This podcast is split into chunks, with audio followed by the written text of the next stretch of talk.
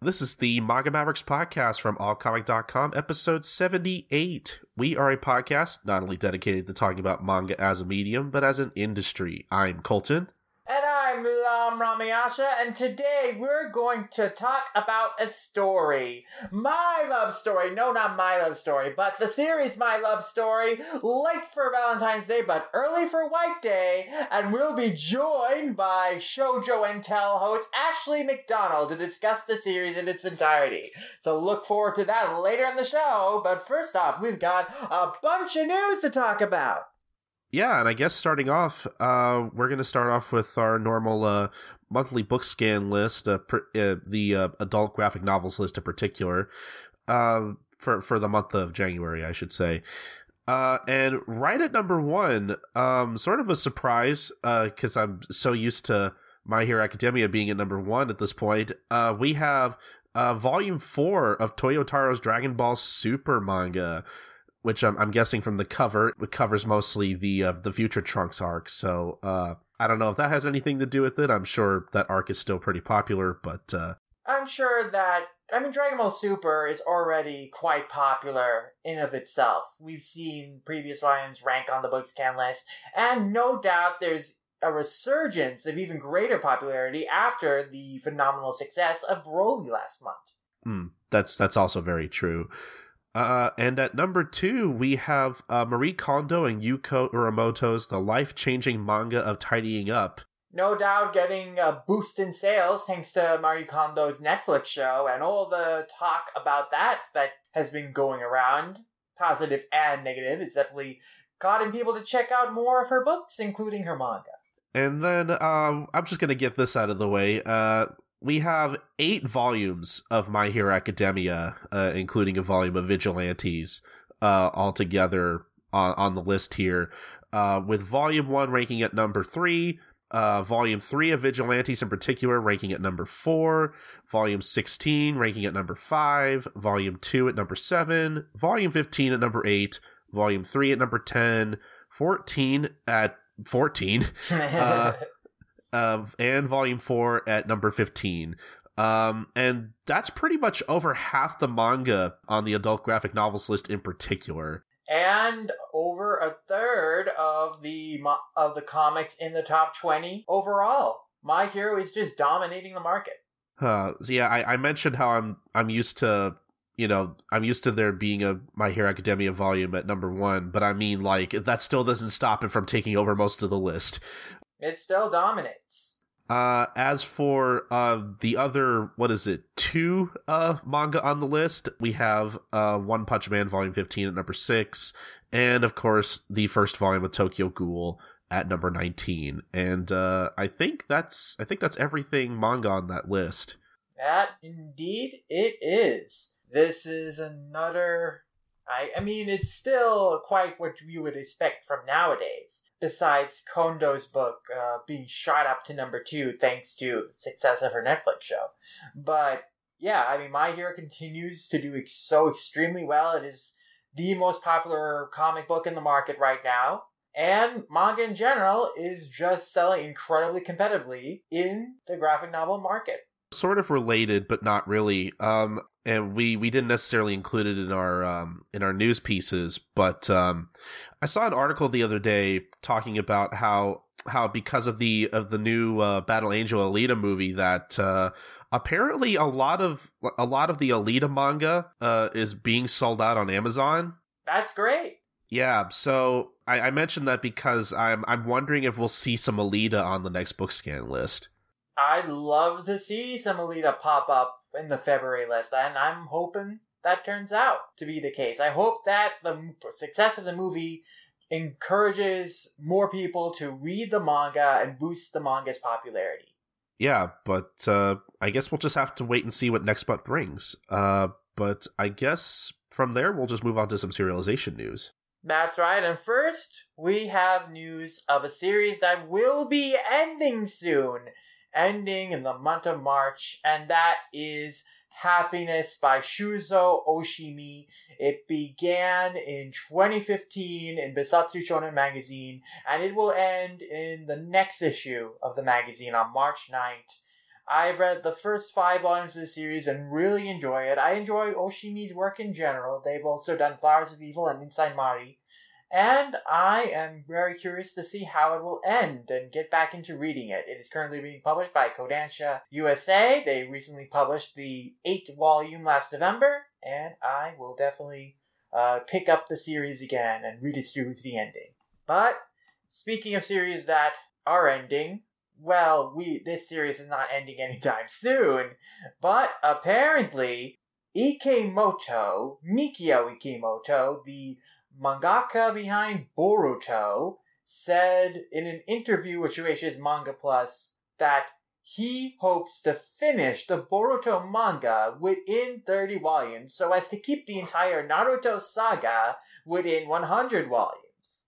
How considerate.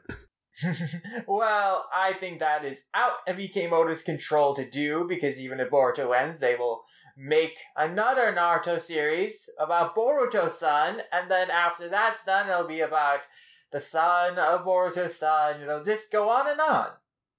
The franchise, like, this is just never gonna end.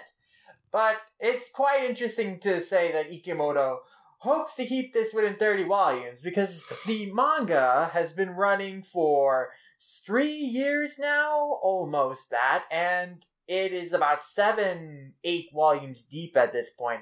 So even if uh, Ikemoto wants to end it at 30 volumes, that is still at least another 12 years away, I think. So, you know, this series is not ending anytime soon. Well, I mean, to be fair, you know, he says he wants to end it within 33 volume or 30 volumes. So it could be less than that. Could be less than that, but yeah, I don't expect it to end for another 10 years at the least.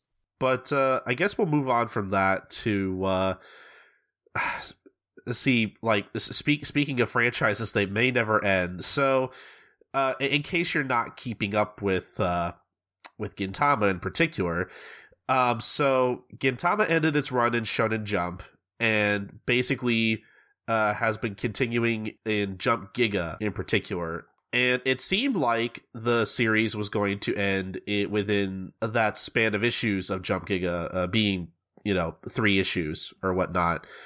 And uh, you know, I I should have noticed. I know I should have noticed something was wrong when like uh where like because in the second issue of jump giga they had an advert where basically shueisha's like is gintama really going to end? Is this really the final chapter? Oh i don't know guys. We can't control the gorilla at this point."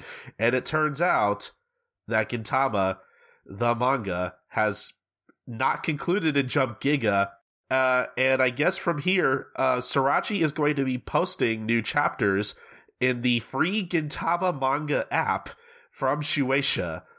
And, um, you know, that that's basically all we know at this point. Like, uh, as far as I know, there's no, like, release schedule planned at this point. I'm, like, you know, just, just as somebody who's actually reading the story, like, the story has to come to an end at some point because Shueisha still has volume 77 listed as, like, the final volume of Gintama. So, like, it has to end at some point. But I mean, like, I, I mean, I don't know. Like, depending on how much longer Sorachi, you know, drags us out, volume 77 is probably going to be a huge stacked volume of Gintama. Um, so, I mean, I don't know. I'm not really sure what the plan is here at this point. I don't know. I was kind of hoping Gintama would end within that run of Jump Giga, but I mean, I don't know. I'm I, at this point, I kind of just wanted to end. Wow. I mean, uh, I don't know. Like, uh, like I still enjoy the story for the most part. You know, despite whatever criticisms I may have of the final arc. But at this point, it's like, I don't know. You know, when Shueisha keeps telling you, like, oh yeah, it's definitely gonna end. It's definitely gonna end. Like, I don't know. I I'm kind of at that point where it's like the, the joke is becoming less and less funny, and I just I just I just want to see the ending of the manga. I just want to see how it ends at this point. Fair enough. Oh, how the mighty series have fallen if fans are so frustrated with it. Oh, oh yeah. Like I, I'm not the only one who's frustrated with this. Like I, you know, I not to get too into it, but like I I know a lot of people who have like kind of fallen out of Gintama, unfortunately. Not even just due to this, but because like you know they weren't very happy with where the final arc went and everything. But I mean, again, there's no like one consensus on like what went wrong or anything. It's I don't know. It's it's it's not a cut and dry thing. Like a lot of people have a lot of different opinions. Personally, I still love the series and I'm going to continue to love it probably forever. But again, I'm just kind of at that point where it's like I I really just want to see how it ends and I'm a little frustrated that Sorachi still hasn't really come up with anything it seems like. Hmm. Well, hopefully it does have a good ending that is satisfying to fans even though it has been dragging its feet and left them blue ball for so long. Those silver balls have turned blue. Oh, how they've lost their shine and luster. um, I shout out to Grant. Uh, we've mentioned him on the podcast before. I think he made a tweet about how uh, this entire like stunt where Gintama just refuses to end is like meta commentary on how shonen series just kind of go on and on. Which you know what? Now, now that he said it, I I want to believe it's true. I want to believe that's that's like been the plan all along, and that yeah, Sorachi has a plan for there to be no planned ending, but I feel like that's also giving him too much credit. but uh, yeah, when Gintama ends, nobody really knows at this point. But I'm I'm still I'm still gonna stick with it because I love it that much. Good to be loyal. Uh, hopefully, Sorachi rewards you for that loyalty. As for me, I will wait until the series ends for real until I fi- finish reading it so I do not get frustrated by waiting for chapters. Honestly, you're better off for it. Um, I, I, I think the anime feels the same way at this point. Um, yeah. Speaking of, oh well, now we're talking about a new manga after finally talking about manga that are ending or refusing end. Something new recently popped up in Manga Plus, didn't it, Colton? Yep, a new series has popped up on Manga Plus. Um, I was gonna say at this point, it's it's still new, but uh, I think there are three chapters of it at this point. Uh, Katsutoshi Murase has launched a new manga on on uh, Jump Plus, therefore the Manga Plus app called Arata Primal: The New Primitive, which uh, I, I, guess just to kind of read the synopsis, uh, the key to save the world is in the primeval period. Uh, connecting the present and past, burning passion opens up the future, a primeval survival mystery that passes through time and civilization. Um, so like so basically, yeah, you can you can read the first three chapters of this for free on the Manga Plus app right now, and um, I, I want to talk about the series a bit more, but I think we will save whatever thoughts we have on the series so far uh, for our next episode, actually, because uh, I think we can say that hopefully on our next episode, we're going to be talking about the Manga Plus app in general and just kind of talking about, you know, all uh, pretty much all the new series uh, that are in English thanks to this app and kind of like what what the differences are between that and like you know Viz's Shonen Jump app because I know there's been like some some confusion on that front lately and whatnot. Some people legitimately don't know that the manga app, uh, manga plus app, still exists. Uh, so you know, I I think it might be good to talk about it next time just to kind of get the word out there because honestly, um, there's a lot of really cool series on that app that I think a lot of people should be checking out. Mm-hmm. If you don't have it already, you definitely should download it on your phone or check it out on the browser because there's a lot of great content on there that I'm going to be really excited to talk about next week. But I think that about does it for series that are ending, refusing to end, or starting. But now let us talk about licenses. And let's start with a license update of a series that refuses to be released. Yep. For four years, we've been waiting for the Rose of Versailles. Ever since Udon first announced they licensed it, and I was so excited. We're like, yay, finally, Rose of Versailles in English! But there have been different translators who worked on it over the past few years. They said that 80% of the series was complete in January last year. They promised that we would be shown covers at San Diego Comic Con 2018. And that was in July. and nothing since then. Radio silence, social media silence. And so no one knows what's happening. But recently, the OASG reached out to Udon and they confirmed that yes, of Versailles, as well as Sugar Sugar Rune by Koyana, which they have also licensed, are still in the works, and they are hoping to have the first volumes ready for publication this year, uh, according to Mega Maiden marketing and social media manager at Udon. And uh, they promised that once they have details, dates, and updated cover, they will send out an updated press release. And as for Sugar Sugar Rune, they also mentioned that they're doing complete remastering. So they're rescanning all the pages from Mokoyo Sensei's archive, and the gathering materials is taking time. So that is still in the production stages. But yes, so the update is that they're still working on it. They are promising that this year's finally the year. But like George R. R. Martin and the remaining Song of Ice and Fire books, that remains to be seen whether this year will become the next year and then the next year after that. And maybe it'll never come at all. Ah, Boy, I feel very sorry for anyone who was looking forward to this release because, man, I cannot imagine. Uh, we, we, uh, speaking of blue balls earlier, I mean, I, I, I, I, I can't even imagine. uh. Let Oscar come, Udon! Let her come! oh wow. Okay, so we're just gonna move on from that. I don't think there's too much else to say about that. Yeah, let's talk about publishers who are actually giving us manga at regular intervals and we can rely on. Yes, so uh, we have some new digital firsts from Kodansha Comics, and uh, short short disclosure, um, all, all of these should be out at this point we're we, we're a little late on these, but I we still thought it was worth mentioning uh, some of the new titles that have come out uh, from Kodansha over the past month here. Uh, the first of which is an English release of The Tale of Genji uh, Dreams at Dawn by Waki Yamamoto, which I don't know much about The Tale of Genji other than I believe this is a manga adaptation of a very old novel. And uh, it looks like uh, the first three volumes actually by the time this uh, episode is out uh, will have already been released on February 26, with new volumes coming monthly thereafter.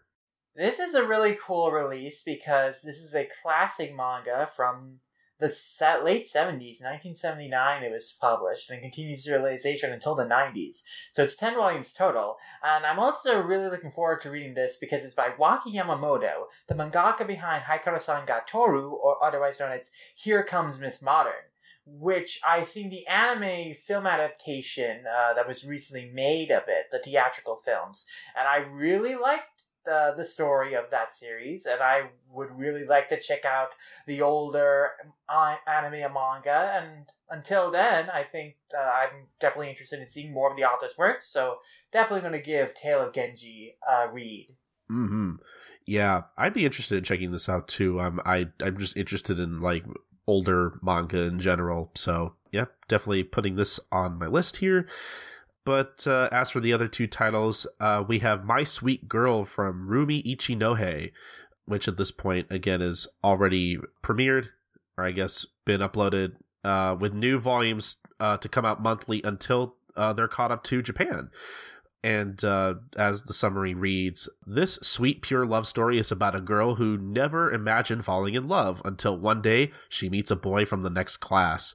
Uh, this one's dedicated to all the girls who find things a little bit awkward when it comes to romance. So I imagine this is a, a pretty uh, uh, diabetes inducing uh, love story that uh, is, uh, I'm sure, is very cute, and I, I, would give it a try.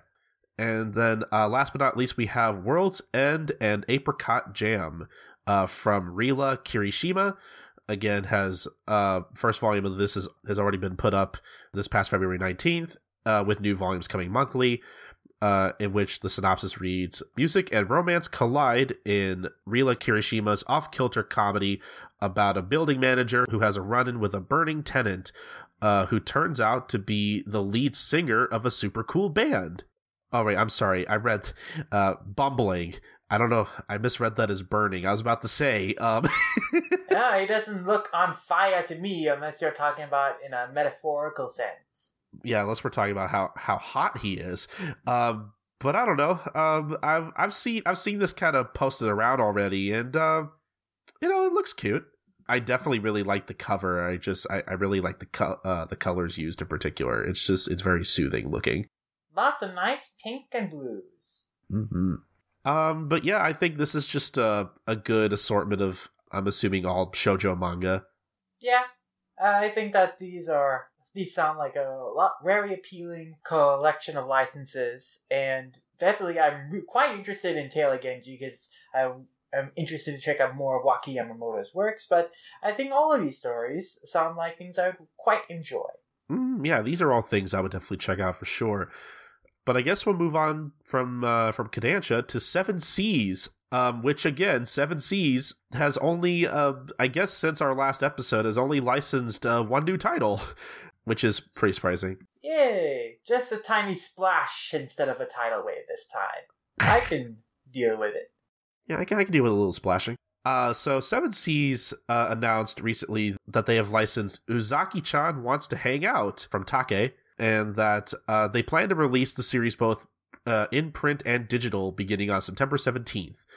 Uh, in which the synopsis reads uh, Sakurai Shinichi's one wish is for a little peace and quiet, but Uzaki Hana, his boisterous, well endowed underclassman, has other plans. All she wants to do is hang out and poke fun at him. Uh, with the help of her chipper charm and peppy persistence, this might be just the start of a beautiful relationship. Uh, so that's uh, you know if, if you look at the uh, the front cover of the first volume, uh, you will notice that uh, the synopsis does not lie. Uh, I, that's all I'll say. Um, I'm I'm hoping this is this is a you know a nice cute little comedy and that the series doesn't just solely rely on like you know at least as far as the humor goes like doesn't solely rely on like hey it's a series about this girl with really huge breasts or whatever the text on her shirt reads Sugoi Dekai, which means awesomely big. Wow. oh boy. Um well, I'm I'm I'm hoping it's cute at least. Yeah, I mean, I'm very of bunch of typical anime manga boob joke humor, which is tiresome and tedious, but you know, it could be a fun time. I will read it for myself and then see. Yeah, exactly. And then after that, we're going to move on to Dark Horse of all things. Uh, so Dark Horse Comics has uh, confirmed with Anime News Network recently that uh, they have licensed uh, Miss Koizumi Loves Ramen Noodles from Naru Narumi, uh, which I believe has an anime at this point. Um, yep. And uh, Dark Horse Comics did not confirm a release date for the first volume, but it seems that according to Amazon, the first volume will be coming out on September 24th. Um, but you never know. That could possibly change. You never know. And uh, yeah, as the synopsis reads, uh, let cool, mysterious high school student Miss Koizumi and her girlfriends uh, show you around the authentic ramen culture of everyday Japan in this fun food manga. Uh, the noodles, the toppings, the broth, the street stalls, restaurants, and home cooking. And yes, cup ramen too. You'll slurp down a whole new knowledge of Japan's greatest fast food that even many Japanese people don't know, but Miss Koizumi does. Uh, so, uh, as you may have gathered, it's a food manga all about ramen. So if you love ramen, you're I'm sure you're in for a treat. Um, just a few more things about this release here from Dark Horse, in that uh, their manga editor Carl Horn uh, noted that this series is uh, Dark Horse Comics' first food manga. Uh, and he also added that Ayumi Kato Blystone, who is a Portland based uh, Japanese chef, is going to be translating the manga. And uh, the company is quote unquote interested in the nuances of Japanese ramen culture, including its social aspects.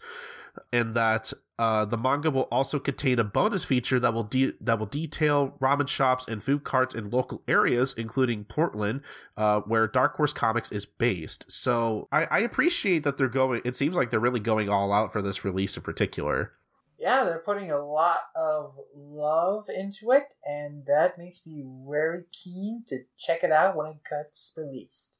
Mm-hmm. Yeah, I'll I'll definitely check this out. I I had seen the anime around, but like I don't know, I not that I wasn't like uninterested in it, but like it wasn't something that I thought, oh yeah, I got to get to this like right now or whatever. Um, but I mean, I don't know. Now now that I've seen how much work Dark Horse is putting into this, like really makes me feel like I should check this out.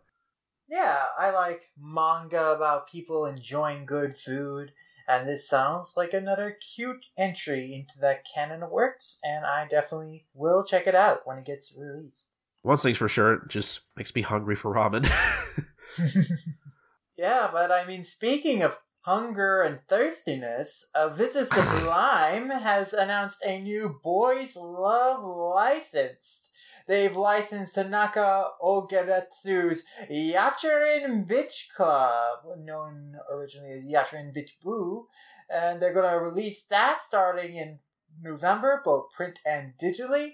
It's about a boy transferred to a private boarding school deep in the mountains. Who meets his first and only friend, but he's bad in sports, so he doesn't join the soccer club with the friend, but he instead joins what he thinks is a photography club, but is actually called the Playboy Bitch Club, which is filled with many colorful and interesting upperclassmen and he gets confessed to by another boy who joins at the same time as him, but he's very embarrassed around him. So it's a cute, awkward romance between these two as they're in this Playboy Bitch Club, whatever that is. Is it like a host club? We, I guess you'll have to read to find out.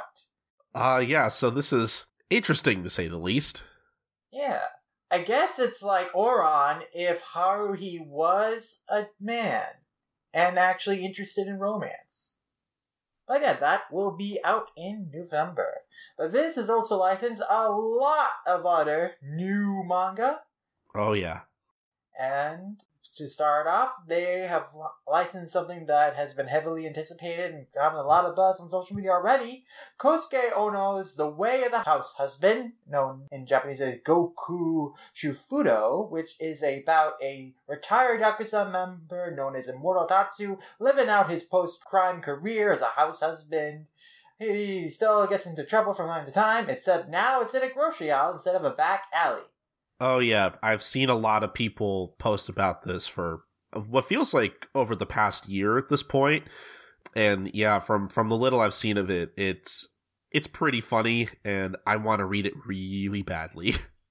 They've also licensed Taiyo Matsumoto's Cats of the Louvre, which is about a about the Louvre Museum, which contains more than the famous works of art uh, because within the harrowed halls lies an unseen surreal world that only a family of French felines can see. So, fun times at the Louvre with cats courtesy of Taiyo Yamamoto. They've also licensed Tasuku Karasuma's No Guns Life, about a guy who ha- has numerous previous life, or who replaced with his head, with a giant gun! And now he scratches out a living in the dark streets of the city as a resolver with his gun head and his hands, which are also guns. Every part of him seems to be a gun. Yeah, this is 100% my shit, and I need this now.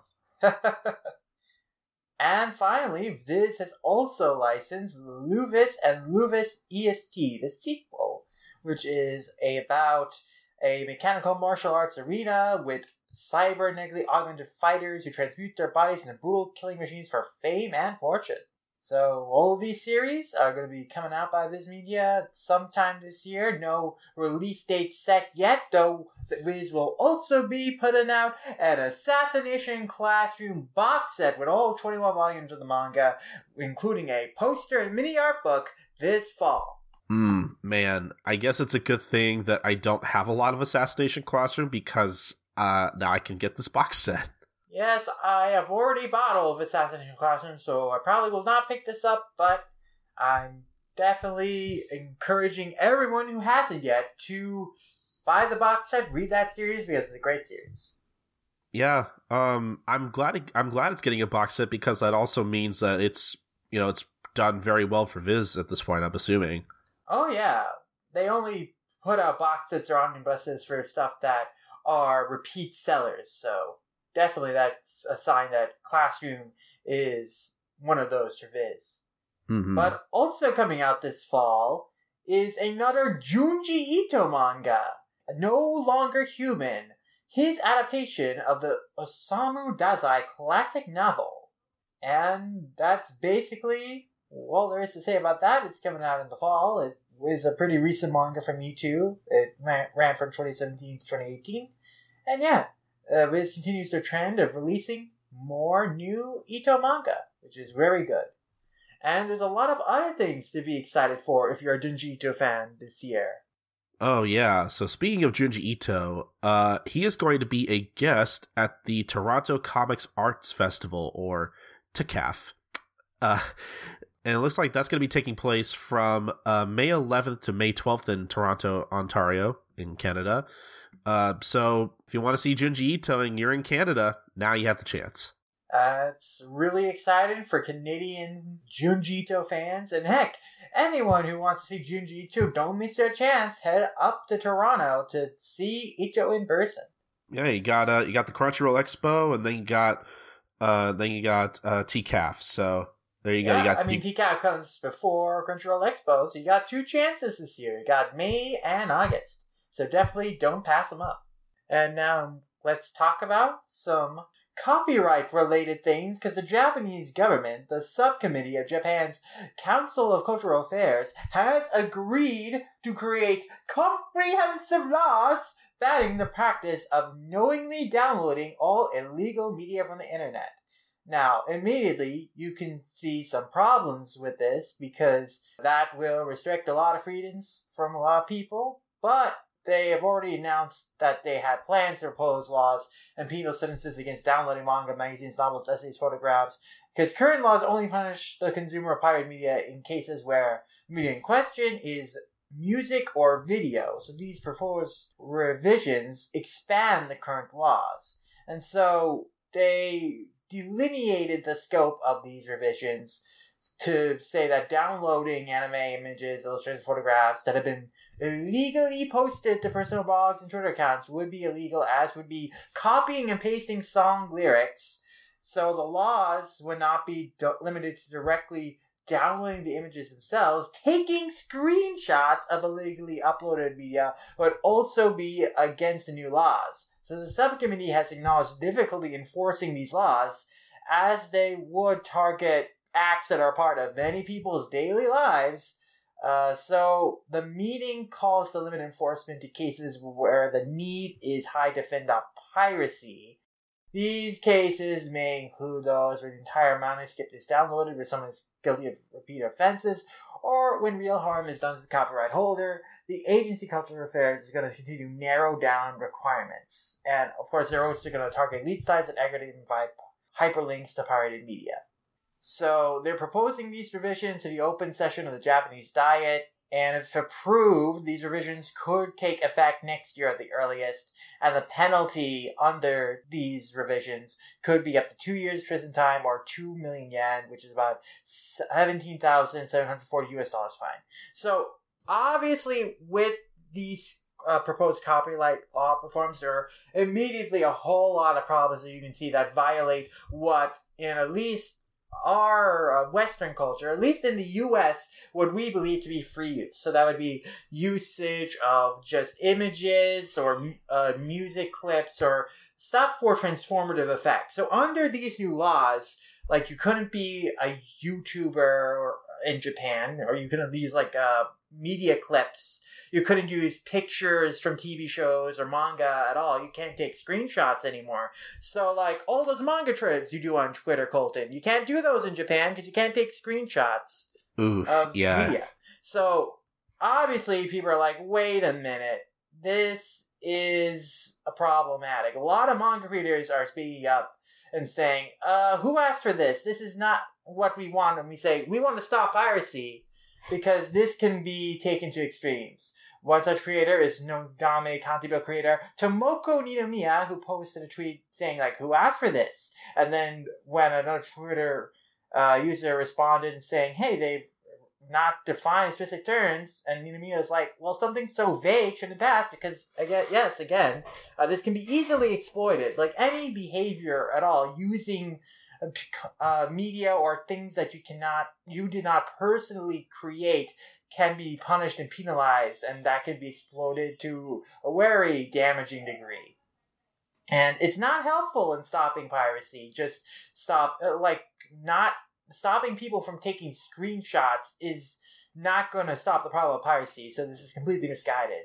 And yeah, so, you know, publishers like Kodansha have supported this motion, but the mangaka themselves are not necessarily into that. Like Kodansha USA has supported this movement, but Ninomiya is like, well, I know this, but I'm I'm not talking. I'm talking about the part not stated here, which I have a problem with. And then Ken Akamatsu, creator Love Hina Negima, has also shared multiple arguments, uh, articles on this subject and dissected the implications of the law. And he has stated that this law is going to make Japan into a country where it will be very easy to pester and bother people with the threat of being arrested because any uh, you can't make memes anymore. Again, like you can't do, you won't have any free use uh, ability under these new laws if they are passed. Yeah, that I don't know it. I mean, uh, I'm I, again, I'm I'm all for for less manga piracy, but you know, the this the, this this this seems a, just a little extreme. Yeah, uh, as pointed out by the creator of Kaseto no Uta, uh, Keiko Takemiya, uh, if this law passes, I fear it will cause fan activities to wither, and the relationship between manga artists and their fans will diminish because, again, uh, you can't share panels from the manga you like on Twitter anymore. You can't, like, post uh, that to your fans, and, like, uh, you can't have them, like, uh, share stuff they like with their followers and then encourage people to like check out the series. All the great work Casey does in getting people to check out cool manga you know, like Delicious in Dungeon and Golden Kamuy and stuff. Nope, that he can't can't do that in Japan because he'd get arrested under these new laws. Oh so boy. this would only hurt uh, creators' abilities to reach out to their fans and their, their fans' abilities to uh, bring more people into the fandom and check out the series they like. It just is not a very well thought out plan for stopping piracy. It will only I, it will only have an adverse effect on people's freedom to express themselves creatively. Oh boy, I don't even I don't even want to think about like how much uh, figurative money I owe Japan. yeah. Yeah. Um I guess we'll just have to wait and see how this how this pans out. I mean, again, it's kind of unfortunate because, you know, again, I I want there to be less piracy, but this is obviously not the way to do it. Nope, this is not tackling the problem uh, of like entire works being uploaded illegally. Like screenshots, pictures, clips used to promote and encourage discussion, targeting that stuff is only going to have a detrimental effect. Pretty much, yeah. Uh, but I guess as soon as we have any kind of updates on the story, we'll, we'll definitely let you know. So we'll we'll we'll keep we'll keep an eye out for this. But now we're gonna wrap up with some anime adaptation news. Oh yeah. Uh so I'm I'm really I'm really excited for uh for both of these series. Uh, one of them in particular, it was announced a little while ago at this point that uh actually I believe through Kenta Shinohara and uh the respective uh Twitter account for this new adaptation that uh Astra Lost in Space is getting an anime this year. And uh yeah, I believe there are some staff credits out there. Um actually yeah, right here. Uh the anime in particular will be animated at uh will be produced by Lerche and directed by Masaomi Ando, who is uh credited with such series such as School Live and Scum's Wish and whatnot. Uh we also have Norimitsu Kaiho, uh, who is in charge of the series scripts. Again, School Live, Gunslinger Stratos, and whatnot. And uh, Keiko Kurosawa is the character designer for this series. Uh, so again, a lot of people from Scum's Wish in particular are working on this uh, series. It seems. Uh, and uh, just judging by like the the promotional art alone, um, I think it looks pretty good. Yeah, I mean, this is a good key visual. The character designs seem really good, and I am just excited for more people to discover Astra Lost in Space through the anime adaptation and the potential reach that could have. Oh boy, yeah. Um honestly, like I knew there were a lot of people who really wanted, you know, an Astra Lost in Space anime, uh, especially amongst our circles. Uh and uh, you know, I never thought it would happen, but it did, or it's going to anyway. So I'm definitely going to be watching this uh day one. So yeah, I I mean I mean thankfully like I'm hoping that like, you know, they'll be able to do the entire series. Maybe not in like one cour, but maybe like two cuz like, you know, the series is like super dense and I think maybe they, it could fill out too. But yeah, uh I just there's not really much else to say about it other than I, I just I can't wait and I can't wait to watch this. But uh I guess moving on from that, Beastars is getting an anime as well. And uh so we we don't know a lot about that series just yet, other than it's apparently going to be animated by CG anime studio Orange, uh, who are credited with uh, producing uh, Land of the Lustrous and Dimension W. And uh, I don't know if you've um, have have you seen the um, the commercial for the anime yet? I have. It looks quite good. I like the, the designs. I like how it looks in motion. I think it's looks really great. I was a little skeptical at first when I heard it was going to be in CG, but after seeing the the trailer, I feel a little better about it. Like it still looks pretty good.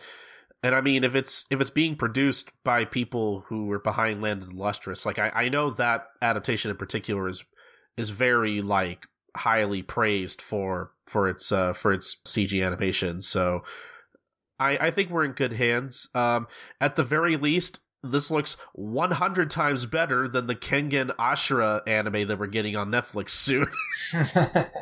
like wow. Uh like like th- this this and that are like both night and day almost. Um but no, yeah, uh, I'm looking forward to watching Beastars as well as uh, covering it on the show uh, when the first volume of that comes out uh, this year. So I'm just looking forward to finally getting into Beastars this year.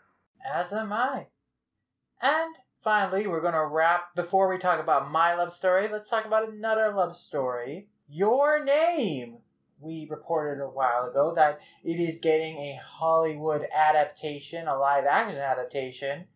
And now we have some new details on who will be in charge of it. Marc Webb is directing it, and he is known for directing the Amazing Spider Man films, uh, but also some romance films like 500 Days of Summer. Uh, but what's also caught people's eyes and caused a lot of discourse is the premise of this adaptation's plot, which is a young Native American woman living in a rural area and a young man from Chicago discover they are magically and intermittently swapping bodies. And when the disaster threatens to upend their lives, they must journey to meet and save the world. And now, immediately, everyone was like, "What? A young Native American woman? Is that is going to be your analog, your point of comparison to the Shinto uh, mythology of uh, your name. And is that that's gonna that you think that's analogous? And wow, you're just gonna use Native spirituality of Native American religions uh, and oh just you know oh just as a means to facilitate the magic of the body switching in this film. So it's got a lot of people skeptical, and a lot of people are not really up for it, especially since like the screenwriters is not Native American and all that, and you know, so uh, there's a lot of concerns about how those elements are going to be portrayed. It definitely has me very skeptical. I find it very curious why her ethnicity is pointed out and not the ethnicity of the man. Does that imply that the man's the race is white. White is default. What the hell? Uh, so a lot of things to uh, raise an eyebrow out uh, at like how this film will be handled. Uh, after all the great that Alita has done for anime adaptation, for live action adaptations of anime by Hollywood, will your name tear it all down? We will see.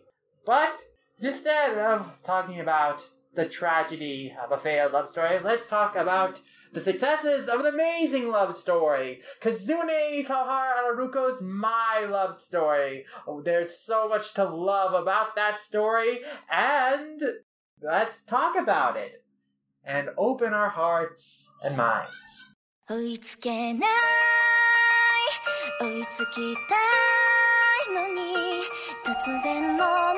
語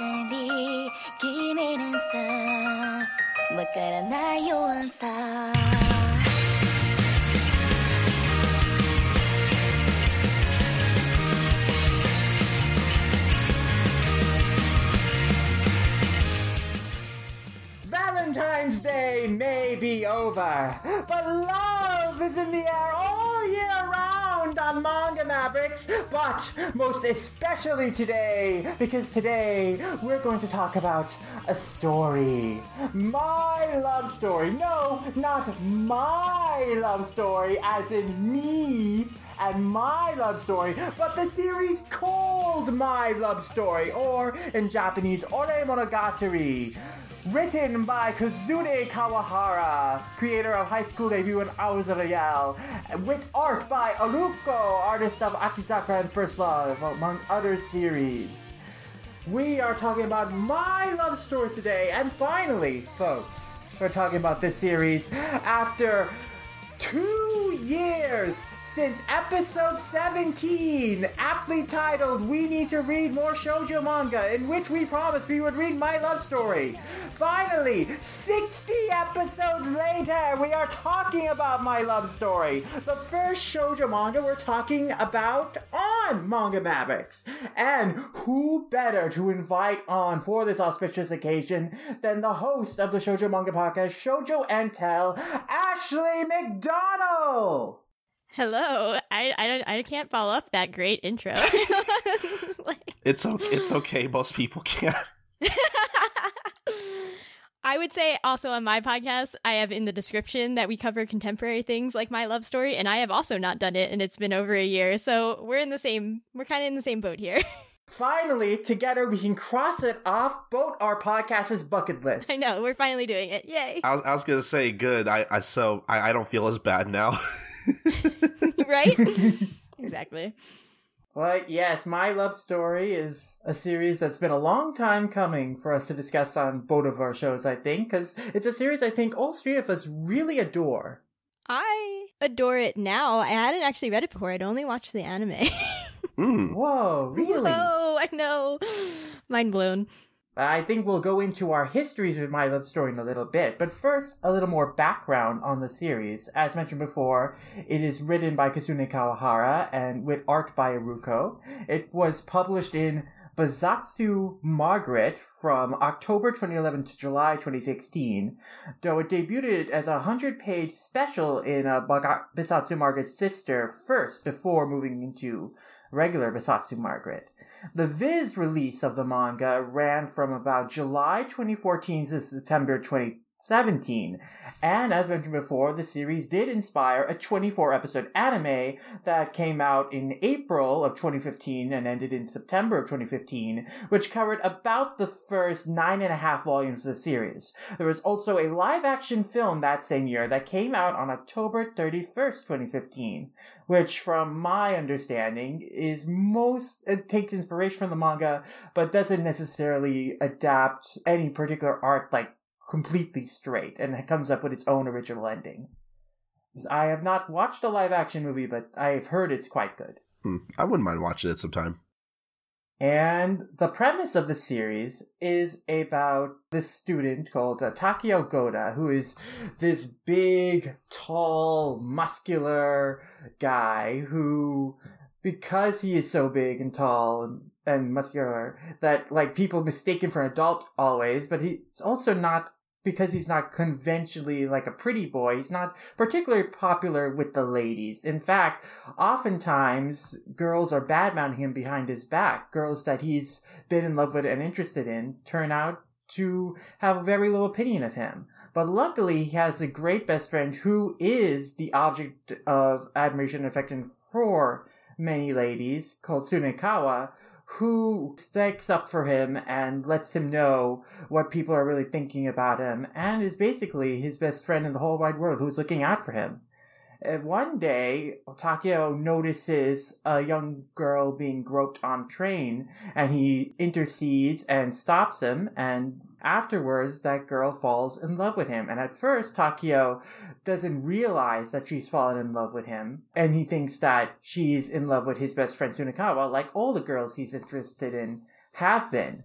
But over a series of misunderstandings, finally the truth comes out that Yamato, the girl, does love Takeo. Their feelings are mutual and they begin dating, and the series from there is an exploration of their relationship through their high school years, as well as relationship between Takeo and Sunakawa and their friendship. And that is basically the premise in a nutshell. Yeah, no, that that short story, the like first two chapters basically of the manga are pretty much perfect, so it's fine. no big deal. Yeah, it's an amazing. I think it's an amazing pilot chapter. Uh, I mean, I believe that those two, first two chapters were run together as a, a 100 page pilot when the series first debuted. And it is like a great self contained story. It's very interesting because while the series does focus a lot on the relationship between Takeo and Rinko, the first chapter, the central relationship that's focused on, is truly between Takeo and Sunakawa. And it's really how about these characters are looking out for each other and how they care about the happiness of their friend. And that's really the emotional climax of that first chapter is Takeo is relating their friendship to the story of the blue ogre and red ogre and how the blue ogre sacrifices his own personal happiness for his friend the red ogre's happiness. And Takeo's like, oh, the blue, the uh, red ogre, the blue ogre is just too kind. And it's such a sad story, but Sunakawa sees it differently. Sunakawa is like, well, of course you would do that. Who wouldn't want to see their best friend happy? And that ultimately that climax of the chapter is like reflecting on why are we friends when we're so like from outwardly we seem so totally different well it's more than just the fact that we're childhood friends and neighbors. There's definitely a deeper connection between us. We are truly close in a special way. And i think that's i think the friendship between takeo and sunakawa is just as important as that as the relationship between him and rinko throughout the series Oh, I mean, yeah, the true love story is between Sunakawa and Takeo. Let's be real here. I, I, I was, I was going to say the same thing. yeah. Let's be very clear. That's the real my love story. I think we see them kiss just as many times as Takeo right? and That's Rinko. that's true. Like, oh my goodness. Jesus. So I let's dive in now to how we first discovered the series or heard about the series. Would you like to go first, Ashley? Sure. I mean, again, as I mentioned, I actually watched the anime first. Uh, I guess it actually only came on my radar when the anime came out, and people were like, "It's so it's subversive of shojo." And I watched the anime, and I was like, "Yeah, I get it. Like, it is subversive of shojo," but I didn't feel that much watching the anime. I was kind of like, "Eh, whatever." Uh, and then I actually went and read High School Debut, Kawahara's other series, and based on just the anime of my love story versus that, I actually liked High School Debut better. Uh, there were things between that friendship that remind me a lot of my high school years that I was like, oh, I, I think this is really dope. And I think that that series is much more of a stereotypical shojo, but like lightly subverts some things that I was like, oh, I'm, I dig this. Like, this is fine. Uh, yeah, and then I was like, no, but I should read the manga of my love story. Obviously, uh, I have a shojo manga podcast. It's like a thing I should do. Uh, so you you all finally made me read it, and I was like, oh no, this is much better as a manga. the the pacing that you can do as a reader is much better. Also, you know, the anime only gets through the first nine volumes. I guess it's nice to be like, oh, it's a completed story here. You only had three and a half more volumes to go, anime. What's up? Why didn't you just do it? What's up? I don't understand anime sometimes. That's fine. Yeah, it's truly a shame they did not make another season to adapt the rest of the story. I know. It's so close. I just don't understand. Whatever. I mean, granted, I think um, I don't think the manga had ended at the time, but I mean, I'm It know. didn't. But I mean, now, I now that it's over, I mean, Would've been I, for another year, but I mean, now that Yeah. you'd think that afterwards that they would put another season. I was gonna say, yeah, now that it's over, I mean, I I don't know if the anime just didn't do very well, or if the, if it didn't do well enough to warrant another season. But I mean, I don't know. I would I would at least like another like twelve episodes, maybe. Yeah, like I think it just needs another cour, right? I would think so. Yeah. that would be that would have been enough, but for whatever reason, Madhouse did not decide to pursue another season. But I mean, that's what we have the manga for. With the manga, we can read through to the complete ending, and like Ashley said, in many ways, the manga is a better experience. Yeah, I, I definitely think it's a better experience. I mean, it's like nothing about that animation or like I don't remember any of the music. Like, don't come at me, people, if you really love the anime. Like, that's fine, but it's just like I was like, I don't. Nothing was added by the anime to me. Things were only added by the manga. I will say things that I really like about the anime is I like the color palette. And also, I will disagree on the OST because I do think there are quite a few memorable tracks.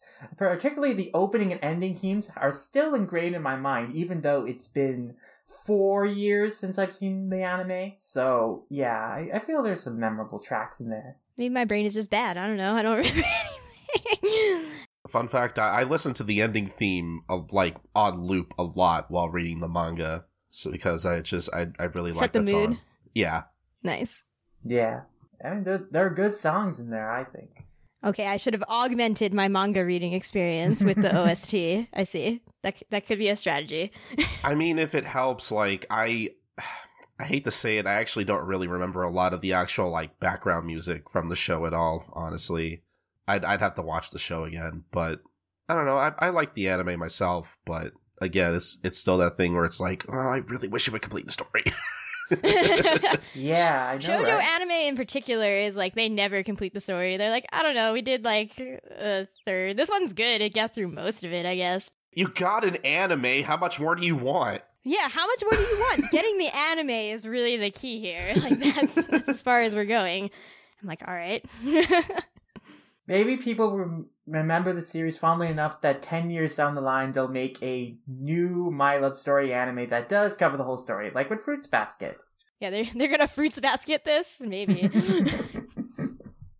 But Colton, how did you get into the series? Hmm. Yeah, my uh, my story is not that special. I just I don't. It, it, my love story was just one of those things that like I had seen people talk about before it got licensed, before it ever got an anime, and I remember people going on about how subversive it is, and you know, just just from like the like I guess the volume covers alone had me really interested they are good. because uh, I and I think I was talking a little bit about this on Twitter, where I don't agree with the way Viz, I guess, re-edited the uh, the covers for volumes one and two in particular, because the the original Japanese covers have Takeo pretty prominently, or at the very least, like you know, they have him placed in a way where it's like you could tell like he's the main character, whereas the Viz volumes kind of put, uh, at least for volumes one and two, they do place both. Uh, Sunakawa and Yamato both pretty prominently, and you just kind of have Takeo in the background, which I think is kind of unfortunate, but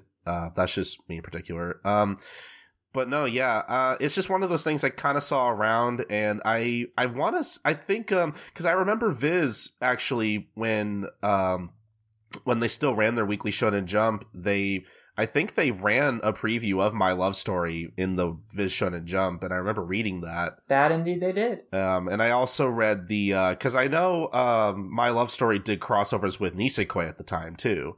Uh, so I remember reading those and thought those were kind of cute, and I was like, okay, I, I got to read this sometime. Uh, but then I think like a year later or something, the anime got announced, and I was like, okay, cool, I'll watch this. And uh, I tried watching it week to week, and it was just one of those things where it's like I forget to watch one week, and I just never watch it again. um, Mhm. but I did eventually get around to watching all of it. I basically marathon like the rest of the second half of the anime. And from there I was like, man, I really love the series. I need to get to reading it sometime. Uh, and then I guess like two years later, I, I, I mean, I finally read the manga for this podcast and, you know, like Lum mentioned earlier, yeah, I, I love this manga. Like it's, it's really good. It is. It's really good. Excellent. And so to go over my history, I d- also started with the manga shortly after Viz had licensed the series, and I heard a lot of buzz about it. I think the idea that it is a subversive shoujo story is interesting to kind of dissect, and so I think we should discuss that a little bit later. But that was also one of the selling points uh, when I first heard about it and heard it being discussed that made me curious to check it out. And I was in, uh, instantly smitten with just the characterization of Takeo and the friendship between him and Sunakawa, and just how charmingly sweet the love story between Takeo and Rinko was. And so I, after I caught up on the Viz release of what they had out at that time, which in the fall of 2014 probably was only about the first volume, maybe the first two volumes, I definitely did, because I still did this at the time, seek out the un- unofficial translations and read through whatever was available of those. Which, when I was rereading the series, I definitely think it was it was actually quite a ways in and must have been because I also remember this from watching the anime that because I I knew the story for what was covered in a long portion of the anime until the very end.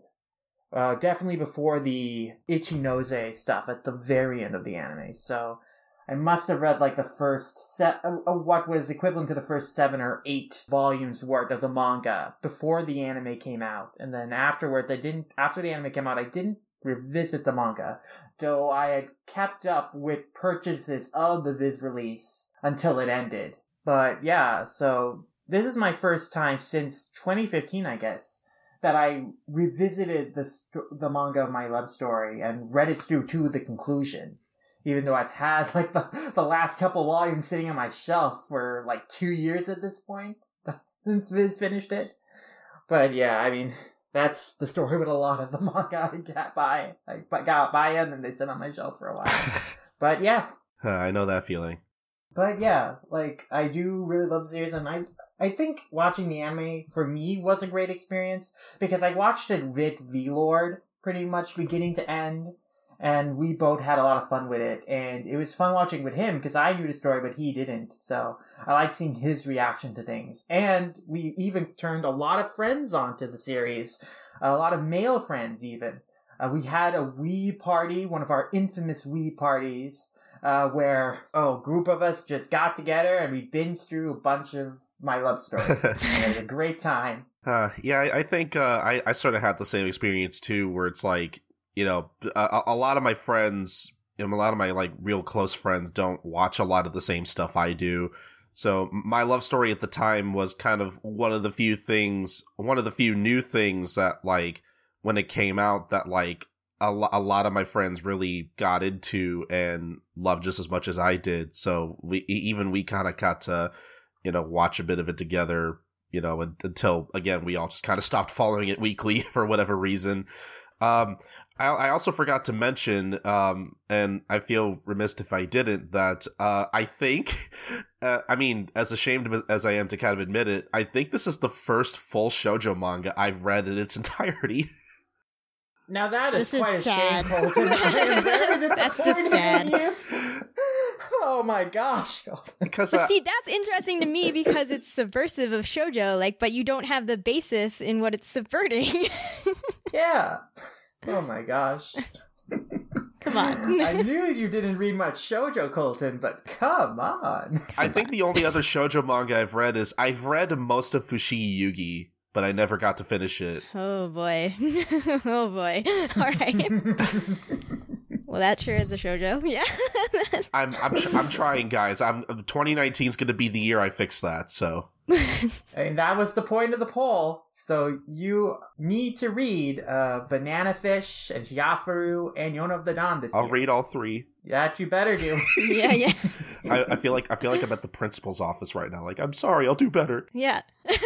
Come on. You got an F in your shoujo manga knowledge. You need to raise those grades before you can graduate to manga expert. I feel like I should be wearing a dunce cap right now. Like that's how I feel right now. Yeah. Well, I I can't remember the exact timeline, but my love story anime definitely came out like a year or two before I started my podcast. And I think I had had a moment where I like watched a bunch of shoujo anime years and years ago. And then like I was falling behind. I like wasn't reading that sh- much shoujo manga. And every day like my partner at the time uh, you know, listened to a lot of podcasts and manga podcasts, and he'd be like, "There's a Gintama podcast and like all these general podcasts, and you know, there's the Shonen Jump podcast." And I was like, "Do none of these podcasts cover shojo?" Like, I am baffled right now. it's just like fine, I'll just make a shoujo manga podcast because apparently that's a real low bar to cover. And like, yeah, I don't know. It's it's weird. So I think my love story came at a time where I was like, God, why are there no nobody talks about the shoujo, even though like it's great. I don't understand. Uh, I'm I'm I'm sorry. I should have done a shoujo podcast instead. I know. Everybody should shoot Expand your shoujo. shoujo manga knowledge. I know. I guarantee you, one of those Gintama podcasts for mine. oh, I guess the One Piece podcast. Yeah, it's just like every individual shonen jump series gets its own podcast, and I was like, all right, slow your roll, everybody, slow down. There, yeah, there needs to be more shoujo manga podcasts for sure. But I'm really glad that you started Shoujo and Tell to fill that niche. And I've been enjoying like every episode that I listen to. Though there are some episodes I don't listen to because I haven't read the series. That's fine. That's how I want to do it. Because, like, honestly, I don't want to contribute to everybody feeling like they have to read everything. I'm like, no, no, no. Just read the thing. Like, listen to the episodes for things you've already read. Or what if you listen to the beginning and you're like, that sounds cool. Like, stop listening, go read it. I don't know. Yeah, usually I'll sometimes I'll listen to the first part of your discussions so I can learn like the the beginning of the series, but I I I will avoid the second part until I finish reading the series so I don't get spoiled on how it ends. yeah. Because we will spoil everything. like we're going to do here too, right? We're going to spoil all the things. I was I was gonna say we, we kind of do the same thing, so you know. Yeah, this is not a spoiler anxious podcast. There are spoilers abound. Good, good, good. Because I need to talk about the ending. Because honestly, I think what turned me off initially from my love story was that I really didn't connect with Yamato. But then the ending of the manga, I was like, actually, I really feel those those feelings. I understand. I understand you, girl. Like, I feel you. Yeah, I mean, I, the series is from Takeo's perspective most of the time. So I, a lot of the time, I feel like we only understand Yamato's feelings from his perspective and from like kind of that distance. Because Takeo is the only character that we can get into his head and see what he's really thinking. And then with other characters, we only know how their feelings through like what they say. And even in scenes where Takeo isn't present, we will only learn what they think and what they are feeling through their conversations with other characters. So Yamato is also a character who puts up oftentimes the front of being cheerful and optimistic and hides like how she might really feel from Takeo. This is like a conflict that happens like very early in the manga where Takeo tells her that don't worry, I won't do anything to you until we're much older. And she's like, oh, okay. And she has a hard time, like, getting courage to tell him that, no, actually, I do want to be intimate with you. I do want to, like, hold hands with you. And that's, like, a big challenge for her. Like, she does suppress her feelings all the time. Uh, and then throughout the series, though, we do see like hints that she has a lot of self doubts in her own right. Much like Takeo, she was someone who thought that there wouldn't be anyone who she she thought that she wasn't very attractive. She didn't think that anyone would really fall in love with her. So they're not too dissimilar in their mindset. And that's really interesting to see kind of those parallels and, and, and think about them as the series progresses. yeah, to me, it was just like, I don't know. I guess because we see it from Takeo's perspective, I was like, Yamato doesn't have much of a personality to me. Yeah, like she just is like, I bake things and I'm happy all the time. I'm like, that's weird. So then when we get to see her be depressed at the end, I was like, yes, this is this is the darkness I needed for you to have right now. Like but like I went through a similar thing with my partner. We had been going out since high school and then we were going to go to separate colleges, so we were sad and I was like, "Thank you. You have you do have feelings." And like she just becomes a mess and I was like, "Yes. That's that's that's what I needed. That's what I needed." You're a real person to me now. And it really is interesting that once she's separated from Takeo, she loses so much of that confidence when she's in Spain. And that really is throwing like a curveball in like her life because her grades are slipping and she feels alienated because she doesn't she can't speak Spanish very well and communicate with other people and so she really feels isolated and alone. And it is like a really relatable kind of feeling and like a low point for her to that you can empathize with because that idea of like alienation from other people like she doesn't even have like a sunakawa in her life that you know she can rely on just to confide feelings in. Yeah, I, that Takeo realizing that, well, I was like, "Thank you, Takeo. You you do understand. You're getting more perceptive here, Takeo. What's up?" but I guess we should go back to talking about Takeo, the actual main boy of the story. Yeah. So I I guess one of the elements that people considered subversive about my love story was that the protagonist was someone like Takeo. I feel like that people look at the cover or look at Takeo's character design at first glance and go like, "Oh, it's about a unattractive protagonist who finds love." But I don't that for one thing that is definitely not the intent of Kawahara and Aruko themselves like they designed Takeo as kind of like a handsome and cool guy that they found attractive. Like the series was apparently um de- apparently it debuted in Bessatsu Margaret with the tagline "Ugly guys are in," which Kawahara herself found very rude because that's definitely not the point of the story. The point of the story is that a lot of people are attracted to Takeo and see admirable qualities in him and love him a lot. And it's Takeo himself who thinks that he's not worthy of love, who thinks that, you know, he is just someone who is never going to find love because of the way he looks and because he's comparing himself to Sunakawa all the time and seeing like Sunakawa as a better person than him and more deserving of it. But then, like, by the end of the first chapter, he realizes, no, there is someone who loves him. And then, throughout the series, he realizes it's not just Yamato. Like, he insists to Yamato during the Maria arc that, oh, don't worry. You don't have to worry about anyone else falling in love with me. I'm not popular. But then, like, when Maria confesses to him, that, like, opens his mind. That's, oh, no, that's not true. There are a lot of people who love me and, like, look out for me.